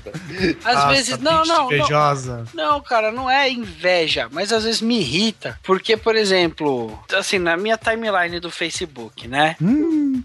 Eu conheço algumas pessoas, por exemplo, que vivem postando frases assim: Obrigado, Deus, por mais Ah, esse dia. é. Deus completa a minha existência. Aí eu pergunto pra outro camarada meu: "Ô, E aí, e fulano de tal, como é que tá? Entupindo o c... de cocaína. Mano, essa felicidade dele, que ele tá agradecendo a Deus pelo dia maravilhoso, não é verdadeira. Ah, cara, É, mas... mas- aí a pessoa quer transparecer, ué, faz parte. Imagina, me ah, que dia de merda, tô cheirando que nem um cavalo. Cara, sabe o que me irrita pegando um pouco essa, essa, essa ideia do, do SUS? Pessoas que não têm senso de humor nas redes sociais. Que fica postando portfólio de latinha de refrigerante. Não, tipo, Cadeira, hein, caralho. Eu acho que essa daí foi pro doutor publicidade. Qual o limite do humor? Eu acho que é o seguinte: uma vez eu conversei, até comentei sobre isso numa- na timeline é, do Facebook, que é o seguinte: todo mundo é sarcástico, todo mundo é zoeiro, todo mundo é ruê, todo mundo é fodão, todo mundo é afiadíssimo, né? Todo mundo tem humor negro e tarará. Só que quando vem de você, se vier de outra pessoa, o cara é burro, o cara é idiota, o cara é intolerante, cara não sei o quê. Tem certas coisas que você vê na internet que se você parar pra pensar um segundo sobre, sei lá, um comentário que é postado, uma, um print screen que é, que é colocado tal, com, com, com mensagens mais agressivas, mais violentas e tal, você vê, é para um segundo que você percebe, cara, esse, essa pessoa tá na zoeira e as pessoas estão caindo na zoeira dela, entendeu? sim, sim. Tem muito assim. Assim como também tem aquelas que tá falando séria e, tipo, eh, faz algum comentário que te irrita. Se você pensar no mesmo segundo, você que ia responder, você não responde mais. Não, se Pô, você deixar descansar, você nem. É, Cara, cara. quantas mensagens quilométricas você já não escreveu no seu, no seu box e apagou. E apagou. E quando a pessoa que é idiota, ela posta um negócio, é, querendo dar uma de boa zona, mas a hora que ela toma uma pedrada, ela fala que era zoeira. Hum, tem bastante também. É, tava zoando, tava zoando, você não entende a zoeira. Não, não era uma zoeira, você não tava zoando. Se, se as pessoas tivessem te apoiado, você tava falando sério. Ou o cara escreve uma merda gigantosca, só que aí as pessoas corrigem e ele fala, ah, eu tava zoando pra ver se ia entender, se ia cair, também tem muito. Eu estava fazendo, estava fazendo isso pra ver se você estava esperto. Então sempre que você vê algum comentário, alguém postando tipo, ah, essa pessoa é ridícula, onde já se viu fazer um comentário assim e tal, para um pouquinho, lê primeiro, pensa se fosse você fazendo esse tipo de comentário, entendeu? E veja que talvez a pessoa tá na zoeira, tá no famoso ruê e você tá caindo na, na, na zoeira dela, sabe? Outra coisa que é chata também é quando a gente posta um podcast inteiro, ouve, e depois que já tá publicado, já tem gente baixando, tem que enviar uma revisão porque alguém falou mal de alguém, né? É, isso, isso aconteceu. Isso aconteceu de fato.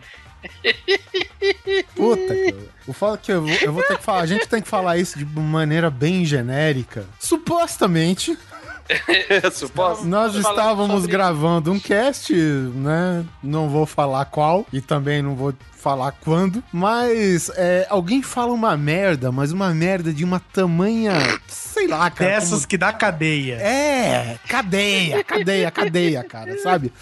E, e tipo assim, como a gente não entendeu na hora, deixamos pra lá. A gente pensou, esse cidadão só fala merda. Então essa só Esse, foi mano. mais uma, né? E aí, o editor, bestão, filha da puta, zão, que trabalhou a madrugada toda, falou: Cara, eu já tô cansado, deixa ele falar essa porra que quiser, não faz sentido mesmo. E aí, beleza. E a gente sobe todos os arquivos lindos e gigantescos para o servidor. Nós fazemos aquela vitrininha de sempre, construímos o post. E quando de repente a gente sei lá, a gente sempre ouve mais uma vez depois de publicado pra ver, né? Bate uma fagulha de pensamento fala: será que este fulano, membro do nosso grupo, desse, desse seleto grupo de pessoas, né, Guizão? As risadas não estão entregando ninguém, viu? Essa pessoa saiu do cast, gente. Ela não faz mais ela não é mais membro. Não, é. Os cabelos dela pelo menos não fazem mais parte. E, e aí eu chego, eu falei, cara, será que essa pessoa por algum acaso se referiu a isso? Aí eu falei, não, ele não faria isso. Não seria baixo. Não seria abaixo deste, sabe? Puta que pariu. O que, que eu falei? Cara, eu vou, tô aqui com o Skype, vou ligar para essa querida pessoa, como já disse, membro desse seleto grupo de pessoas, e falei, cara, quando você falou aquilo, você não se referiu a tal pessoa, não, né? É, bem, é, hum, não, né? Não, né? Eu falei, seu filho da puta! Filha da puta! Guizão, corta o feed! Guizão, corta! Derruba o servidor, caralho! Derruba o servidor, caralho! Para tudo! Para as máquinas! Para as máquinas, velho! Sabe? Parou, parou, parou, parou, parou!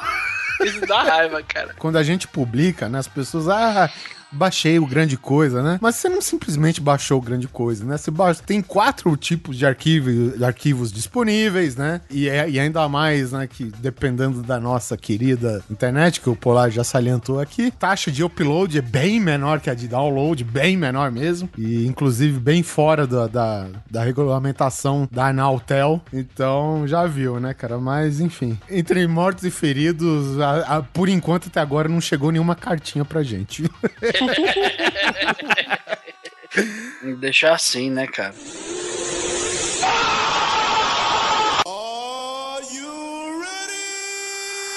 Agora eu posso falar uma coisa que tá me irritando demais na internet? Aliás, é, não é mais internet, é no mundo todo. Essa história de selfie, cara, tá, tá me dando nos nervos, velho. Puta, você viu aquela mina lá? Acho que é a namorada do, do Hamilton, piloto de Fórmula 1. Que ela tá lançando um livro de 350 páginas só de selfie. Você sabe que ela- o negócio tá começando a ficar exagerado quando pessoas morrem tentando fazer selfies.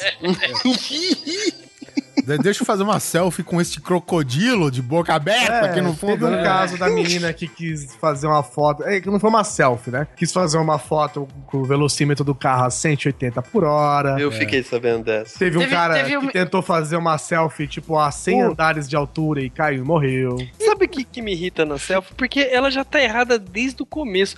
Porque, sabe, desde muito tempo as pessoas estão tirando foto delas mesmas e nem por isso você precisava falar, ah, eu vou tirar uma selfie. Eu vou fazer uma selfie. Não é recente, velho. Sempre teve isso aí. É que agora virou moda falar a palavra, velho. e isso tá me irritando exatamente. demais. Enquanto o autorretrato, né, a autofotografia não tinha esse nome específico, o selfie, ele não era irritante, né? A É. partir deste momento, eu não sei se o tal do selfie ficou até mais famosa com aquela galera do Oscar, né? Que Ah, com tava a Degeneres com toda Não, aquela... tava antes. É, ent- não, então, mas o, o termo se popularizou mais ainda nesse ah, momento, eu quero dizer. Mas assim, é, é muito irritante quando a moda pega, né? E é isso que acontece. Pessoas perdem o braço, perdem a vida. Cada um perde o que tem mais valor, né? E, e gente que fica assim, infelizmente você não consegue às vezes filtrar tudo. Tem gente que tira assim de 50 a 60 fotos de si mesmo, cara. Gente, Postando como se fosse a coisa mais interessante do mundo. ó, eu não vou citar nomes, mas hoje eu vi num um perfil no Facebook de uma menina. Puta, eu já falei que é mulher, né? eu juro pra você, ela tava escolhendo. Eu, eu entendi assim, né? Ela tava escolhendo que foto ela ia deixar no perfil do Facebook. Só que ela fazia assim: ela tirava um selfie, upava, aí ela olhava, não ficou bom. E não tirava a anterior. Então tinha pelo menos umas 40 fotos seguidas dela. Ficou um desenho animado de caras e bocas, sequencial, né? Ficou, se você, se você rolar a página pra baixo, você vê um desenho animado. Cara, e sabe outra coisa que sim, chegou um é um absurdo, mesmo um amigo meu chegar com o celular dele e me mostrar, a menina tirou, tirou uma foto dela cagando. Ah, mas é legal, pô. Ah, porra, é foda Ah. pra caramba. Cara, tirou foto da calcinha riada, perto do pé. Cara, porra, para, mano. Tá sendo preconceituoso sem motivo agora. Ah, sem motivo, é verdade. Sem motivo. Eu já mandei pra vocês fotos com as calças riadas. Mas, mas Susi, você não vive nesse mundo. Você é uma categoria Ah. à parte. Você já deu start a um processo de, Hum. de pânico já, velho. Você sabe uma coisa que, que costuma dar start em processo de pânico em mim? Duck face. Graças a Deus que as selfies acabaram um pouco com as duck faces. Mas eu tenho uma meia dúzia de amiga minha bonita que não consegue tirar foto sem fazer beijo de chupa-rola. É impressionante. E sem a rola, elas conseguem fazer. Nossa, cara, é muito foda. Você quer me irritar? É você ficar postando foto, amiga. Não. E o pior é que você, fa- que você falou, são pessoas bonitas, elas não, não precisam fazer isso. Porque o bico deforma a cara da filha da puta. Exato. Eu acho interessante essa alteração que teve de selfie, porque quando você encontra um artista, por exemplo, eu acho mais legal você tirar uma selfie com ele do que, do que pedir um autógrafo, por exemplo. Não, mas aí, essa selfie, ela tem um propósito. Você registrar um momento em que você encontrou uma pessoa que você é fã. É uma coisa. Agora, você tirar 40 fotos iguais com a justificativa que você tá procurando a foto no Facebook, brother. Não, não Pô, e a galera, e a galera que tava travancando o velório do Eduardo Campos lá fazendo selfie com cara de. É, gente. Ele foi lá, puxou a viúva do lado do caixão e tirou foto, mano. Tipo assim, tá, isso, isso tá num nível assim, absurdo, nível SUS, sabe? Tá sem controle. É, Ah, é, é, tá que é o sinônimo, na verdade, né? É. E, e se a gente falasse, né, ah, que isso é coisa da geração de agora, mas não, né, cara? Gente velha fazendo é. Gente velha, você disse tipo Suzana Vieira. Não, tipo minha mãe, fazendo mano. selfie. Cara, a Suzana Vieira é outra também, que é. Essa é também nível totalmente despirocada, velho. Nível Susi? É, eu não ia chegar a esse tão. Fácil fechar- falar, difícil é ser eu. Ui, diva. Mas já, já que vocês estão falando deste ambiente lindo que é a internet e de todas as coisas que chegam junto com ela, também chegou um lote bom de críticos de blockbusters, né? De Nossa, velho. Ah, eu sei que é um filme das tartarugas ninja. Eu sei que é um filme sobre quatro tartarugas mutantes adolescentes que lutam karatê e salvam Nova York, mas eu esperava um pouco mais de enredo, um pouco mais de Profundidade Sabe, no eu- personagem. Ontem mesmo eu assisti o sétimo selo do Ingmar Bergman. e eu, eu achei que eu conseguiria encontrar algum tipo de referência pós-moderna. É, Pra mim é a condição sine qua non para, um bom, para uma boa apreciação do cinema. Porque eu entendo de cinema. Ah, cara, você é um crítico bem chato. Ah, eu sou apenas um amante do cinema. Não, eu só sou um entusiasta. Olha, eu estava até gostando de Guardiões da Galáxia, mas como eu tenho que ser do contra, eu vou começar a falar mal.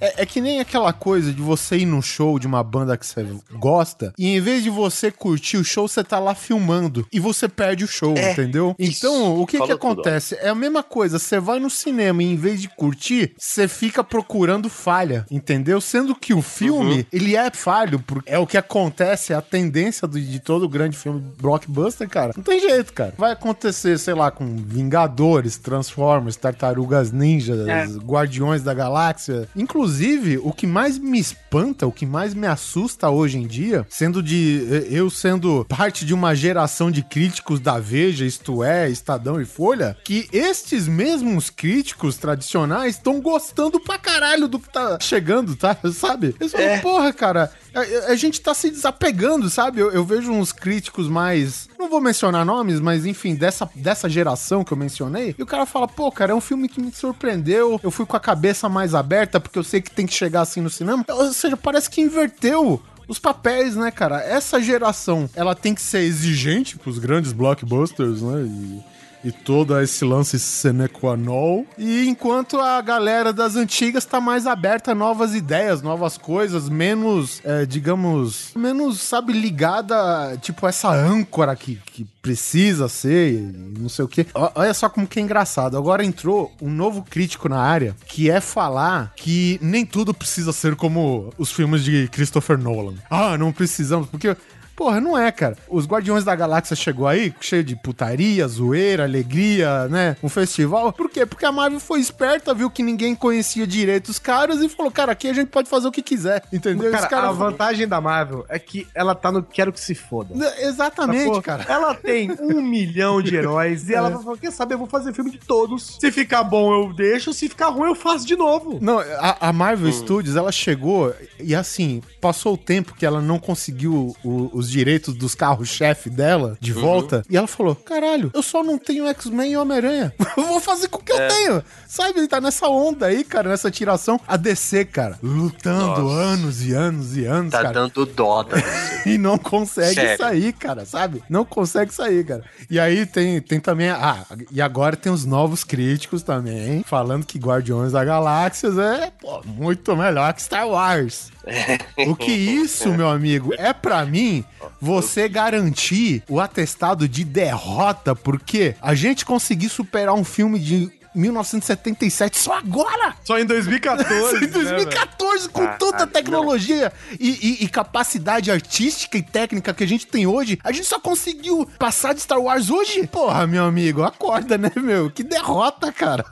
É que assim, são filmes diferentes. Então você pode contar. Assim, não, não adianta eu falar assim, "Ai, são filmes diferentes. Não dá pra você comparar. Dá pra comparar sim, pô. São pessoas, sabe, poderosas no espaço sideral contra seres intergalácticos. É Star Wars, meu irmão. Sabe? Então, vamos comparar, é, mas se analisando as diferenças, sabe? Um é um filme de super-herói. A Marvel tá construindo devagarzinho, cara, ano a ano, cara. Todo ano sai um filme da Marvel, velho. Uma construção de um enredo geral e tal. Pra isso acontecer. Agora, Star Wars, pô, é uma série fechada, é um negócio. Passou, não ganhou, não ganhou, tanto faz, sabe? Ai, meu, melhor que Star Wars, sabe? Tanto faz, cara. Não, e eu, eu também não entendo o porquê dessa necessidade de querer comparar, principalmente com Star Wars, né? Falar assim, porque este filme foi o melhor. Cara, custa, é difícil você ir, assistir o filme e gostar, sim ou não. É, exatamente, tem que Entendeu? ter essa comparação. Tem que ter, tem que ter. Cara, os Guardiões da Galáxia é foda pra Ah, caralho. eu assisti o Capitão América, filme. mas não é melhor que o Batman. Sabe? Que tem a ver? É, eu assisti agora o Iron Man 3, mas eu acho que o Poderoso Chefão 3 é muito Ah,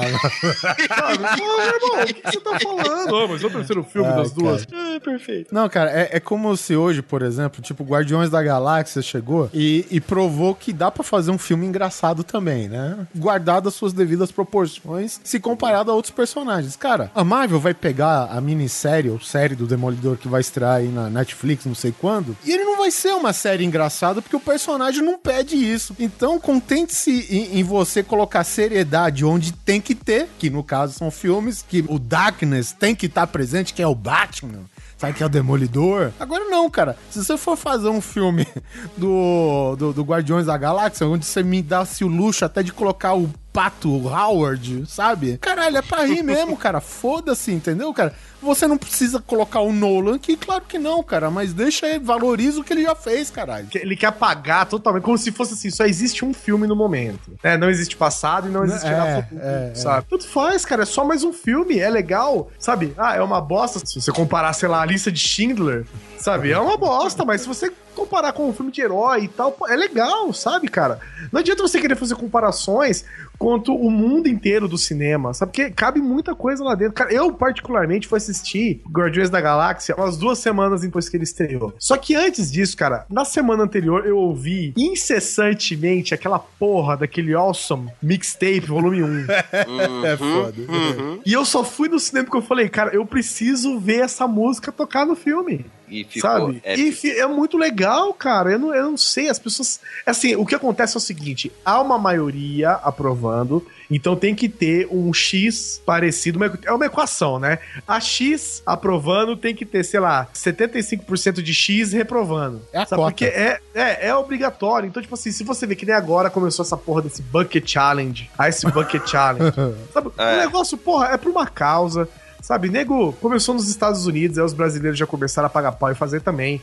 Nego doando pra empresa lá que é de, de, esclerose, né? Aquele problema de. Eu, eu não lembro o nome, o nome exatamente, vai me fugir aqui, mas é a mesma, a mesma doença que o Stephen Hawking tem. Sabe? Então eles fizeram isso pra tentar angariar fundos. Os caras já angariaram mais fundos do que todas as campanhas que eles fizeram anteriormente. Aí começa, aí você fica aí se denegrindo, jogando baldes de água com gelo na sua cabeça. Meu irmão, tem um cara que quer fazer, faz, cara. Você não quer fazer, problema seu. Não, aí fica aquela galerinha falando assim, porque na falta de água essas pessoas são imbecis, porque não sei o que. Aí o outro fala, não, porque vocês são imbecis, porque não é uma porra de um balde de água, mas é o propósito da doação, que é um bem muito maior. E a discussão Gente. não para, né, velho? Sabe, você Gente, quer fazer e doar? fazer? Faz. Faz. Você quer fazer e não doar? Faça. Você quer não doar? E Você não quer- fazer? E não fazer? Faça, velho. Isso tanto faz, cara. Agora fica nessa discussão, velho. É um bagulho mesquinho, é uma discussão tão pequena.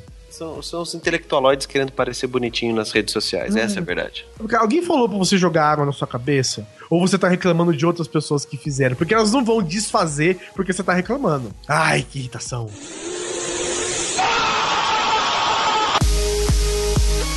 Eu tenho um problema no meu serviço, eu não vou falar o nome da minha diretora. A vantagem de você ser um servidor público concursado. Pelo amor de Deus, bipa esse nome. Sociedade. Bipa esse nome, cara, pode me dar um rolo danado. Você reclama, ela manda você tomar no c... Você vai no sindicato, o sindicato enfia no c... dela de volta. E ainda chama os camaradas pra fazer piquete na frente com um megafone. Puta, só alegria, velho. E o que, que acontece, cara? A pessoa chega e te aluga. Não, eu vem cá que eu preciso conversar com você. E, e, e começa a te fazer perguntas técnicas, né? Afinal de contas, você entrou lá como técnico administrativo e tem que responder sobre coisas de informática. E depois que ela te alugou meia hora te perguntando o que você queria, ela simplesmente vai virar as costas e fazer do jeito que ela já tava pensando em fazer antes de te chamar. Então, caralho, por que, que ela faz perder o meu tempo e o dela fingindo que ela liga pro que eu falo? Cara, isso me, me irrita assim deveras, mano. Deveras. Eu instalei no andar de cima da, da minha casa uma draga de dinheiro que se chama Hum. obra. E eu não vou mencionar o nome da pessoa, da minha esposa, mas enfim. Ela me alugou. Cara, eu detesto essa obra, cara. Ela chega pra falar, eu falei, Quinha, não me fala dessa porra dessa obra, cara. Eu não quero, eu só quero subir lá com ela pronta, sabe? Porque, tipo, toda vez que você sobe na obra, ela tá a mesma coisa que tava, tipo, há duas semanas atrás, entendeu? Só cara? ficando mais velha. Exatamente, cara. E a impressão que te dá, né, é que é aquela porra, um mamute branco que mora em cima da sua casa, tá ligado? Ele tá lá, tá travado lá e não sai, cara. Não vai nem pra Aí frente você nem pra fala, trás, né? cara. Quinha, vamos falar sobre coisas mais agradáveis com ferro em brasa no olho, né, velho? É, cara, eu não aguento. Você sabe, é, é tipo isso mais ou menos. Quando as pessoas falam, ó, cara, você construiu uma casa, isso é uma vitória. Isso é uma vitória. Só que a vitória é, é que nem aquela vitória dos persas em cima do 300. Ela saiu tão cara, velho, que ela não tem mais sabor de vitória. Murcha, é Sa- murcha. É, é, cara, sabe, jogaram o sal na sua horta, aguaram a cerveja. Você tá fudido, cara. E eu chego lá e, e eu já carregando os baldes de dinheiro pra jogar na draga. Aí chega a noite, não, vamos falar das lojotas do banheiro. Né? Dos azulejos e tal. E aí a Quinha me comprou umas lajotas. Eu quero saber, eu quero a sua opinião. Eu falei, Quinha, faz do jeito que você quiser, cara. Não, mas eu quero saber a sua opinião. Eu falei, tá bom, Quinha, vamos lá. O que, que você quer fazer? Não, quero saber o que você quer fazer. Ah, eu por mim, eu por mim, a gente faz assim, assim, assado. Ela falou, não, mas assim não fica bom. Eu falei, pronto, já dei minha opinião, tchau. Não, não, venha cá, venha cá, né? Estamos conversando. Estamos conversando, É, exatamente. sempre faz assim, começa a conversar, você sai fora. Sabe o que me irrita? A mulher, quando ela não respeita quando o homem fala. E a gente fala pra elas, eu não quero falar sobre isso. Mas elas insistem. E, e e a gente decidiu de uma maneira X. A gente não, ela decidiu, porque a minha maneira foi totalmente descartada. E chega na discussão que você tá cansado, você chegou do trabalho. sei- a última coisa que eu quero ouvir falar é da draga que tá instalada em cima da casa. E aí ela falou: então decidimos assim. Eu falei: tá assim, tá ótimo, Kim. Tá horrível, mas tá ótimo. Você tá pensando assim dentro de você. Tá ruim, mas tá bom. Dia seguinte, ela me fala pra subir, ah, vem ver que o pedreiro lajotou. Aí eu chego lá, eu tava pensando da maneira Y, ela decidiu a X, mas eu fui lá em cima, tá instalado da maneira L. Eu falei, caralho! Caralho, o que que tá acontecendo aqui, cara? Não foi assim, ah, mas assim ficou melhor. Eu falei, pô, tá bom então. Você não achou? Não, eu achei horrível. Tchau. Desci. é tudo que eu posso fazer, cara. Agora só me resta a minha sinceridade. não me tirem isso de mim, por favor. Mas, ô Guizão, e você tem algum problema? Eu, pelo menos, eu lembro que no passado você também ficou irritado junto comigo quando eu mencionei. Coisas assim. Você pergunta pra pessoa, ela não te responde, ou te responde com outra pergunta. Você já passou por isso? Não sei, você já passou? Ai, meu Deus do céu. Mas você tem com alguma coisa específica? É com, com, alguém que mora comigo, mas eu não vou falar o nome. Ah, tipo, eu pergunto, fica o silêncio. Eu falei, ô, eu perguntei. E aí, quando ela decide falar, ela me manda outra pergunta de volta. eu tenho o seguinte, eu sou essa pessoa. Então, às vezes a Carol vai falar comigo, tipo, sei lá, ah, vamos. Ah, o cachorro machucou hoje. Sei lá, bateu a pata e, sei lá, machucou no espinho. Aí você fala automático, ah, que bom. Não, eu, fa- eu falo. Aí eu faço, ah, tá. Aí ela, e aí? Falei, o quê? Eu falei que o cachorro se machucou. Eu falei, aí eu respondi, ah, tá. a, pessoa, a pessoa quer, tipo, que, que. A pessoa quer desenvolver, né? Às vezes você não, não tá. Tem um negócio assim, ó, eu vou falar de um vídeo que eu vi, que é uma diferença clara entre homens e mulheres. Não vou ser sexista, não vou ser nada, é só um comentário. O cérebro da mulher, ela. Eu já falei isso pra vocês, não lembro se eu já falei aqui. O cérebro da mulher, ela trabalha de um jeito dif- completamente diferente do cérebro do homem. O cérebro da mulher é um milhão de. Vamos considerar um milhão de fios entrelaçados que ela é incapaz de falar sobre um único assunto sem fazer ligação com as outras coisas, né? Enquanto, enquanto na, nossa, na mente dos homens é tipo uma estrada no deserto livre. Não, sem então, trânsito. calma, calma, eu vou, vou chegar lá. Então, é, o, o, sei lá, a compra que foi feita hoje tá ligado com a doença do cachorro, que separou do marido, que quando era criança brincava muito na escola com não sei o que, tinha um ex-namoradinho na quinta série, para tudo isso tá ligado na mulher, ela não consegue se desvencilhar disso. E o homem não, a cabeça do homem é como se fosse um monte de caixas de papelão, que consistem no seguinte, cada caixa tem um tema. Então aqui, por exemplo, esse tema é coisas que nos irritam. A gente vai conversar, a gente pega a caixa de coisas que nos irritam, a gente abre ela e conversa sobre as coisas que nos irritam. Vamos falar de outro assunto, a gente fecha a caixa, guarda na cabeça e vai falar sobre, sei lá, carros. Aí a gente tira a caixa de carros e começa a falar sobre ela. Então, um- uma caixa não toca na outra caixa. E as mulheres não conseguem entender isso. As mulheres e o Susi. E o que é, e o que, é- Não. que- que já dormiu. Não, eu, eu tô me identificando com esse papo, caralho. E aí o que que acontece? E o homem tem uma caixa, meninas, deixa eu explicar pra vocês, que chama caixa É. do nada, que é basicamente uma caixa que não tem nada dentro. e que é o, a- o lugar que o homem mais gosta de ficar. Então, quando um homem, 90% das vezes, né? Claro que existem os momentos que não são isso, mas é, é raríssimo e são em algum, um- algum momento específico. Quando você vê um homem, sei lá, sentado trocando de canal na TV, assim, olhando a TV, zapeando de canal, olhando. Porque a mulher não consegue simplesmente zapear de canal, né? Ela, tipo, muda de canal, ela para. "Hum, Deixa eu ver o que esse programa tem a me oferecer. Ah, nada. Aí troca de canal. Aí vai assim, o homem não. O homem simplesmente para, sei lá, três segundos em cada canal e vai mudando. Aí a mulher chega e pergunta assim: o que, que você tá pensando? Aí você responde, nada. e ela não se contenta com a E a resposta. mulher, a mulher, ela não consegue compreender, ela não consegue, justamente pelo formato do cérebro, né? Eu digo do formato do cérebro, não tô dizendo é, fisicamente, tipo, pelo amor de Deus, né? Tô dizendo psicologicamente. Pela, for- pela, pela a mente feminina é Pela incapaz. sinapses, né? É, não, não, não é nem físico, entendeu? É algo, é algo psicológico, social. Uma mulher é é incapaz de entender que o homem pode estar pensando em nada. Na E verdade, isso, é, isso é uma conseguimos. salvaguarda. É uma salvaguarda É. pra deixar a gente são. E a, gente, e a gente tá pensando em nada. Então, tipo assim, ai, que, ai, queria um dólar no que você tá pensando. O que você tá pensando? Fala nada. O homem é o único animal que consegue não pensar e respirar ao mesmo tempo. Então a gente fica lá, né? Aí começam as brigas, né? Porque o cara tá lá. O que você tem? Você tá quieto. Você fala nada. E é nada mesmo, gente. Não, não tem nenhum grande pensamento passando na sua cabeça. Ele tá vazio.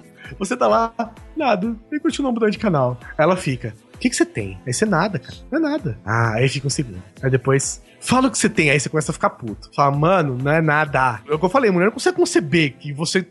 Que você pode pensar em nada, que você é capaz de pensar em nada, né? Porque o ser humano, é, o homem é meio, né, preso no moldes da caverna ainda, né? Então a gente consegue não pensar em nada, porque dá, tem como não pensar em nada. E a gente tá lá vivendo, respirando e pensando em nada. Aí ela começa assim: o que que você tem? Aí você precisa abrir alguma caixa na sua cabeça, buscar um problema pra você responder, porque você vai ficar puto, vocês vão acabar brigando. Não, Você sabe o que acontece? Geralmente é que nem a gente tá falando. Ah, Quando a gente fala que a gente não tá pensando em nada, a gente, assim, não que é isso não seja verdade, mas na cabeça das mulheres a gente tá transparecendo que a gente tá mentindo. É, pode ser. Né? E aí as, as mulheres ficam muito puta com isso. E o que, que acontece? Eu, por exemplo, eu sou um cara da paz, velho. Eu detesto briga, velho.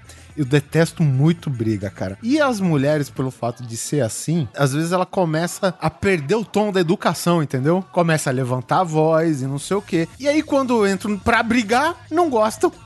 Vou fazer o quê? Cara, eu tava quieto na minha, entendeu? Na minha caixinha do nada. entendeu? Pensando em nada. É. Busquei na minha caixinha pra articular um, um diálogo. nada. É. E, e tem- eu tenho outra mania, por exemplo, eu nem de, de trocar canal eu gosto. Então o que que acontece? Eu deixo na revista eletrônica, que vai passando aquelas merda de atração lá da, da própria operadora, enquanto na base da tela vai passando os canais. E as atrações que estão passando e as que vão passar. E aí, eu- a minha irmã, por exemplo, ela ficava puta comigo porque eu não ficava lá com o dedão nervoso na porra do controle remoto. Pô, você vai deixar aí, meu? Aí fica lá. taca, taca, taca, taca. Aí tu não vê porra nenhuma, cara. É porque mulher curte um dedo nervoso. Push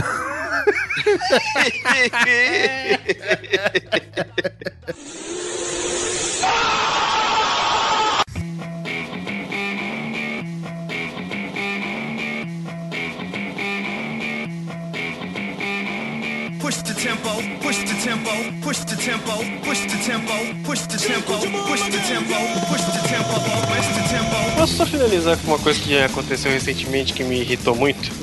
É da net? Ai, não, médicos. Hum. Ah, Médicos ou doutores, tal qual o doutor José Simão Neto, especialista em síndrome do pânico. Eu vou falar que o que me aconteceu no médico deu um start na minha síndrome do pânico, velho.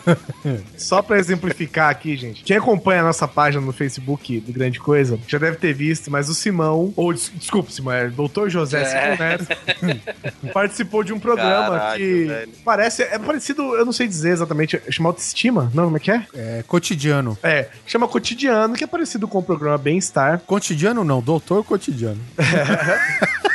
que falou que o tema era sobre síndrome do pânico, né? E eu não sei se vocês sabem que o nosso pequeno hobbit aqui, vocês têm, eu imagino que as pessoas devem pensar que nós somos um bando de imbecis, né? E, ah, E não estão errados. ou, só- ou- ou todos somos publicitários, ou qualquer coisa assim, né? Que não dá dinheiro. Mas o Simão, ele é, ele é, né, como disse a própria apresentadora, doutor José Simão Neto. Ele é psicanalista. Viu, gente? Então ele é um rapaz culto, erudito. É, ele não é o único, mas é um dos influentes na fodosfera porque ele aparece na TV. né, Exato, ele já tinha muita Ai, experiência pô. em TV antes, né? Porque ele fazia propagandas de pomada pra hemorroida. E a melhor parte da entrevista do Neto, do Dr. Neto, Dr. José Simão Neto, é quando ele fala que masturbação pra cavalo funciona. E ele- Isso, gente, é impagável A audiência desse vídeo vai bombar agora, né? Ai, 3 milhões de uma semana, né? É só colocar umas tags lá, novinha. Sexo novinha. Passo do Romano. Eu- Eu acho legal porque é o seguinte, né? A, a entrevistadora fala- pergunta pro Neto: Não, o foco seu é de crianças até adolescentes. Aí o Neto fala: Não, mas se, se precisar, eu passo um rodo em todo mundo, rapaz. Você é especialista em psicanálise infantil? Você é especialista em psicanálise infantil? Não, não, porque toda psicanálise é infantil. É psicanálise para crianças. Polar que tá puto pra caralho porque a gente interrompeu até agora não falou nada. Ter uma volta da porra, velho. Vocês me irritam pra caralho, velho. Essa é a terceira sala de espera. Você segura a emoção, já. Tudo isso só pra me zoar, velho. É, é, mas, pois não, doutor Polar, por favor. Então, é, o que aconteceu? Meu filho, minha mãe mandou ele no médico mês passado. Detalhe, era particular, não é, sabe, não era Unifed nem nada. Era doutor? Era doutor. doutor? Tipo o doutor José Simoneto? E aí, como era, como era a primeira consulta, cara, sem brincadeira, em cinco minutos ele foi atendido. Então aconteceu, hoje era de, de retorno, eu falei, pô, legal, vou com ele. Como falou que é rapidinho, né? Acho que dá tempo até de eu voltar hoje mesmo pra Bauru e ainda voltar pro trabalho. Peraí, deixa eu entender. Existe esse mercado da primeira consulta ser rapidão? Foi, eu descobri hoje. Caramba, velho. Eu aqui sendo ludibriado pelo sistema médico todo esse tempo. Aí o que aconteceu? Sabe, um dia antes eu tive um estalo, falei, quer saber? Vou abonar esse dia porque vai que dá cagada, né? Pô, mas foi dito e feito. Chegou lá, tava eu, meu pai e o, e o meu filho. A consulta marcada pra três e meia e começou. Três e meia nada, quatro horas nada. Até, até uma hora é padrão, né? Aí desce o médico, o médico tá, tá- fica passeando perto da, da, da sala de espera e fica aquela coisa ali. Joga chama ali e fala com paciência. você. De repente chegou um cara com um carrão e. Desculpa incomodar. Não deprecia o médico, não, é doutor. Aí, de repente aparece o cara com um carrão e começa, meu, sem brincadeira, tinha 15 mil pessoas, todas elas passaram na frente. Quando chegou 6 horas da tarde, às 6 e 10, ah, chamou pelo nome do meu filho, ah, sobe a escada aqui, che... meu, sabe o que aconteceu? A gente subiu e chegou numa segunda sala de espera. É o purgatório. A gente foi sair de lá depois de mais de 3 horas de espera. Que isso? Robbie Williams tava lá nessa salinha? Tava, ele era peteado. Cara, gente, isso eu- acho uma falta de respeito tão grande isso. gente. Meu, acabou. Meu, a gente, não- a gente não precisa viver na pele o sentido da palavra paciente. É cliente, caralho. Você podia falar qualquer coisa, nem que fala tanto do SUS, fala da, da Unifed, mas o, o negócio era particular. E como o cara já tinha ganho dinheiro, né? Foda-se, você vai faz o retorno se você quiser. O, o, cara teve disfarçatez de segurar todo mundo por mais de três horas. Teve uma senhora que ela ficou tão puta Que morreu. ela quase morreu, eu juro. A senhora foi meio burra, porque ela acabou brigando com a enfermeira que ficava ali com a, com a secretária. É, Eu achei até que se ela fosse mais esperta, ela podia simplesmente entrar e falar assim: peraí, não estou aqui pra fazer consulta, só estou aqui pra falar que o senhor é um filho da puta, um, um profissional de merda, e eu tô indo buscar agora o meu cheque, que eu nunca mais piso nessa bosta aqui. E outra coisa que me irrita muito em médico, porque é, é o tipo de gente que é o primeiro a reclamar em tudo quanto é lugar. Eles acham que eles têm que ser atendidos primeiro. Ele, tudo pra eles tem que ser eficiente. Só que quando você depende deles, você tá na merda, você tá fudido. Por exemplo, você vai, você vai fazer uma consulta de nada, você tem que separar o dia inteiro pra fazer isso, porque o seu tempo não vale nada pra ele, mas o tempo dele vale muito mais que o seu. Você marca meio-dia, o cara chega 3 horas da tarde e marca 3 horas da tarde e chega 3 e 15 pra você ver esse cara diz. Exatamente. Se você chega atrasado 20 minutos, os caras já não, não te atendem mais. Não Isso já aconteceu comigo. Teve, teve, Já aconteceu de eu perder consulta por causa disso. Não é à toa que quando o médico faz greve, por exemplo, ninguém apoia, né? velho? Eu, se possível, vou lá pra bater neles.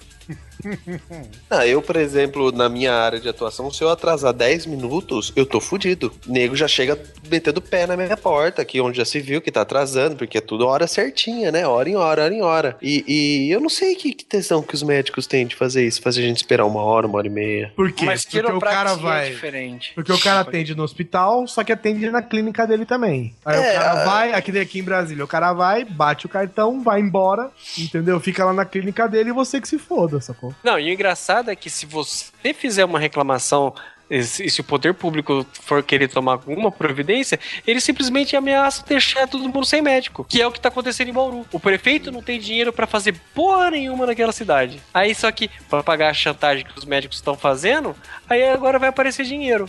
Os médicos estão deixando todo mundo sem atendimento em pronto-socorro e, e unidade de pronto atendimento pra forçar o prefeito a pagar mais. Olha que bando de filha da puta, cara. Eu tô com ódio de médico, cara. Teve uma Santa Casa aqui em São Paulo que fechou, os caras resolveram em menos de dois dias a situação. Os caras falaram que tava sem dinheiro pra isso, pra aquilo, pra aquilo. Dois dias depois tava aberta de novo. Também tem o dedinho do nosso amigo Alckmin, né, cara? Ele é responsável por liberar a verba da saúde, não libera. E aí, quando a coisa tá na merda, ele vai lá e fala: Ah, não, gente, eu tô fazendo aqui um. tô prestando Um cheque. serviço pra vocês de dar um dinheiro aqui que é de vocês. Mas isso a gente, É, claro, não tá falando do doutor, né? José Simão Neto, especialista É. em síndrome do pânico. e reprodução de equinos. Palma, palma, não entra em pânico.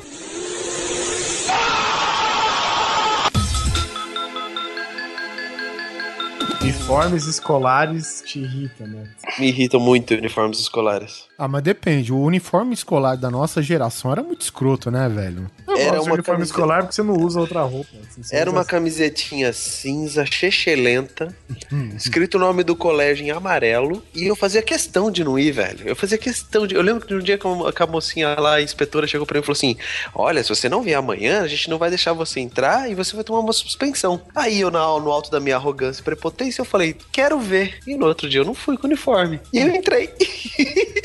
Entrou, passou por debaixo das pernas dela.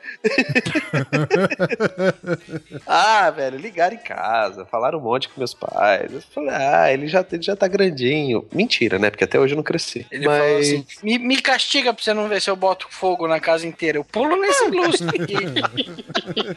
tudo que eu queria era tomar suspensão, eu não ia pra aula, tá ligado? Então foda-se. Eu, pelo menos, eu vejo a molecada com os uniformes de hoje. Tá certo que não é algo bonito, cara, mas é algo anos-luz muito melhor do que a gente usava naquela, naquela época, né, cara? Era feio, era Porra, feio. Porque, olha só, eu entrei pro prezinho, e pro prezinho era o seguinte: a escola manda a lista do que você tinha que comprar, fora o que ela ia fornecer. Então, de fornecimento Uhum. dela era só a camisa, a camiseta com o logo da escola. E aí a gente tinha que vestir o shortinho vermelho bufão, entendeu? Você falou bem, shortinho. meia até as canelas, sabe, um pouco abaixo do joelho, tênis conguinha ou bamba vermelho e um bonezinho com aquela fivelinha em cima da aba, douradinha, e não é aquele boné que, ele chega até as orelhas, tá ligado? É aquele que pá. Esse que é o problema. Esse era o uniforme da minha época. Aí, ok, melhora um pouco lá pro, né, mais quando você avança um pouco mais lá pro- no, no primeiro grau, mas, cara, perto do que hoje tem essa geração, tem que ser muito grata, né? Não, realmente, os uniformes estão anos luz, porque se você procurar colegiais e tem uma loja de uniforme chamada, se eu não me engano, Loja de Prazer, é uma loja de uniformes ótima. Inclusive de material escolar, né, Suzy? Material escolar, é, eles têm Régua T. coxinhas, Régua T. Tem um negócio até que eu acho interessantíssimo, chama Strap-on. E ó, não Tem sei pra até- que que serve. Tem até filmes educativos lá, né? Tem- Não tem sim, Suzy? sim, de educação sexual. Régua é T, escalímetro, gag ball. Pode até. E... e é isso. Eu- É, esse, eu- esse uniforme não me irrita, não. E esse foi a segunda parte de coisas que nos irritam. Espero que vocês tenham gostado. Como sempre, deixamos coisas de fora, queremos que vocês completem nos e-mails. Todo mundo tem alguma coisa que te deixa puto, todo mundo tem alguma coisa que te irrita. E a gente compartilhou mais algumas com vocês que nós temos no episódio anterior, ouçam lá. E nos vemos na próxima quinzena. Sus, escolha uma música. Bum, falei lá, essa daí. É, não sabe por que, que não Ouve a música antes de ser tão Fala o nome do caralho da música, velho. Bum falerala. Você tá falando sério? Porra, bota no YouTube, é boa a música. Então fique aí com boomfaleara.mp3 e até a próxima quinzena. Pay close attention.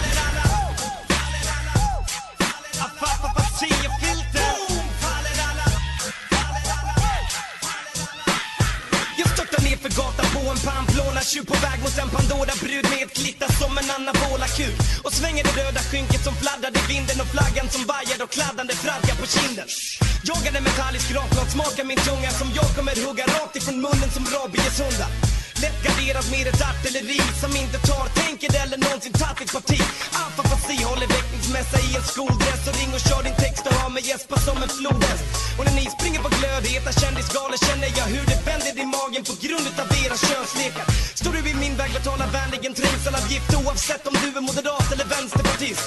För vi lever i en visslande tid som svischar förbi där jag gror i mitten och allt annat vissnar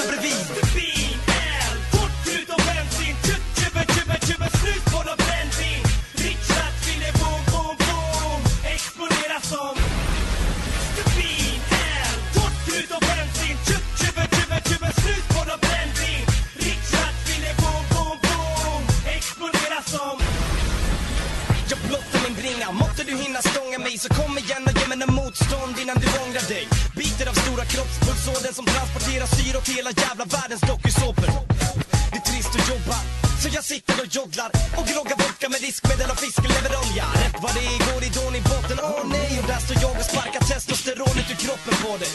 Befinner mig sen hos din broderliche stora syster som ligger och sover på soffan med håret i tofsar Skulle väl åka dit som en inbrottstjuv som bara vips dyker upp som en tillbakaspolad simhoppsbrud Tänder på gränsen när ni främmande människor fryser för en propp som har gått till de fem elementen.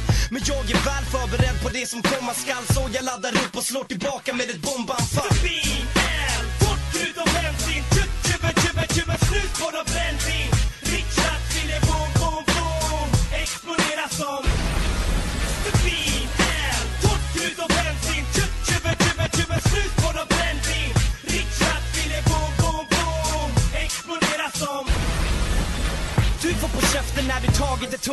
hugg dig upp mot mig med lika begåvad lyrik som en Harlequin-bok Om jag någonsin faller dig av grunden, ja då åker jag på värdekortet hela jävla vägen fram till pärleporten Det sankte det bästa, det väntar med handen på gallret och en iskall stor stark och en varm hamburgertallrik. Och ni kan fortsätta stirra i porrblaskor medan jag skingrar folkmassor som en brinnande Rolf Lassgård Boom!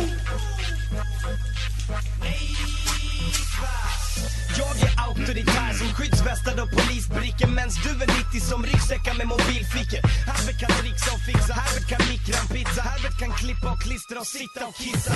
Jag tar mig fram lätt och smidigt i ett land där skiteliten bråkar om allting och låter som stadspip Men jag slår mig fast vid och låter det aldrig gå så långt att jag talar ut i någon veckotidning. När min skit lackar ur är det ni som backar. Åker likbil snabbt akut en kritvit svart kultur Haha Sanningen svider, jag vet när alla rappar ett sketet land på en liten planet. Mr. Bean, L, fort ut och bensin, tjubb, tjubb, tjubb, tjubb, slut på dem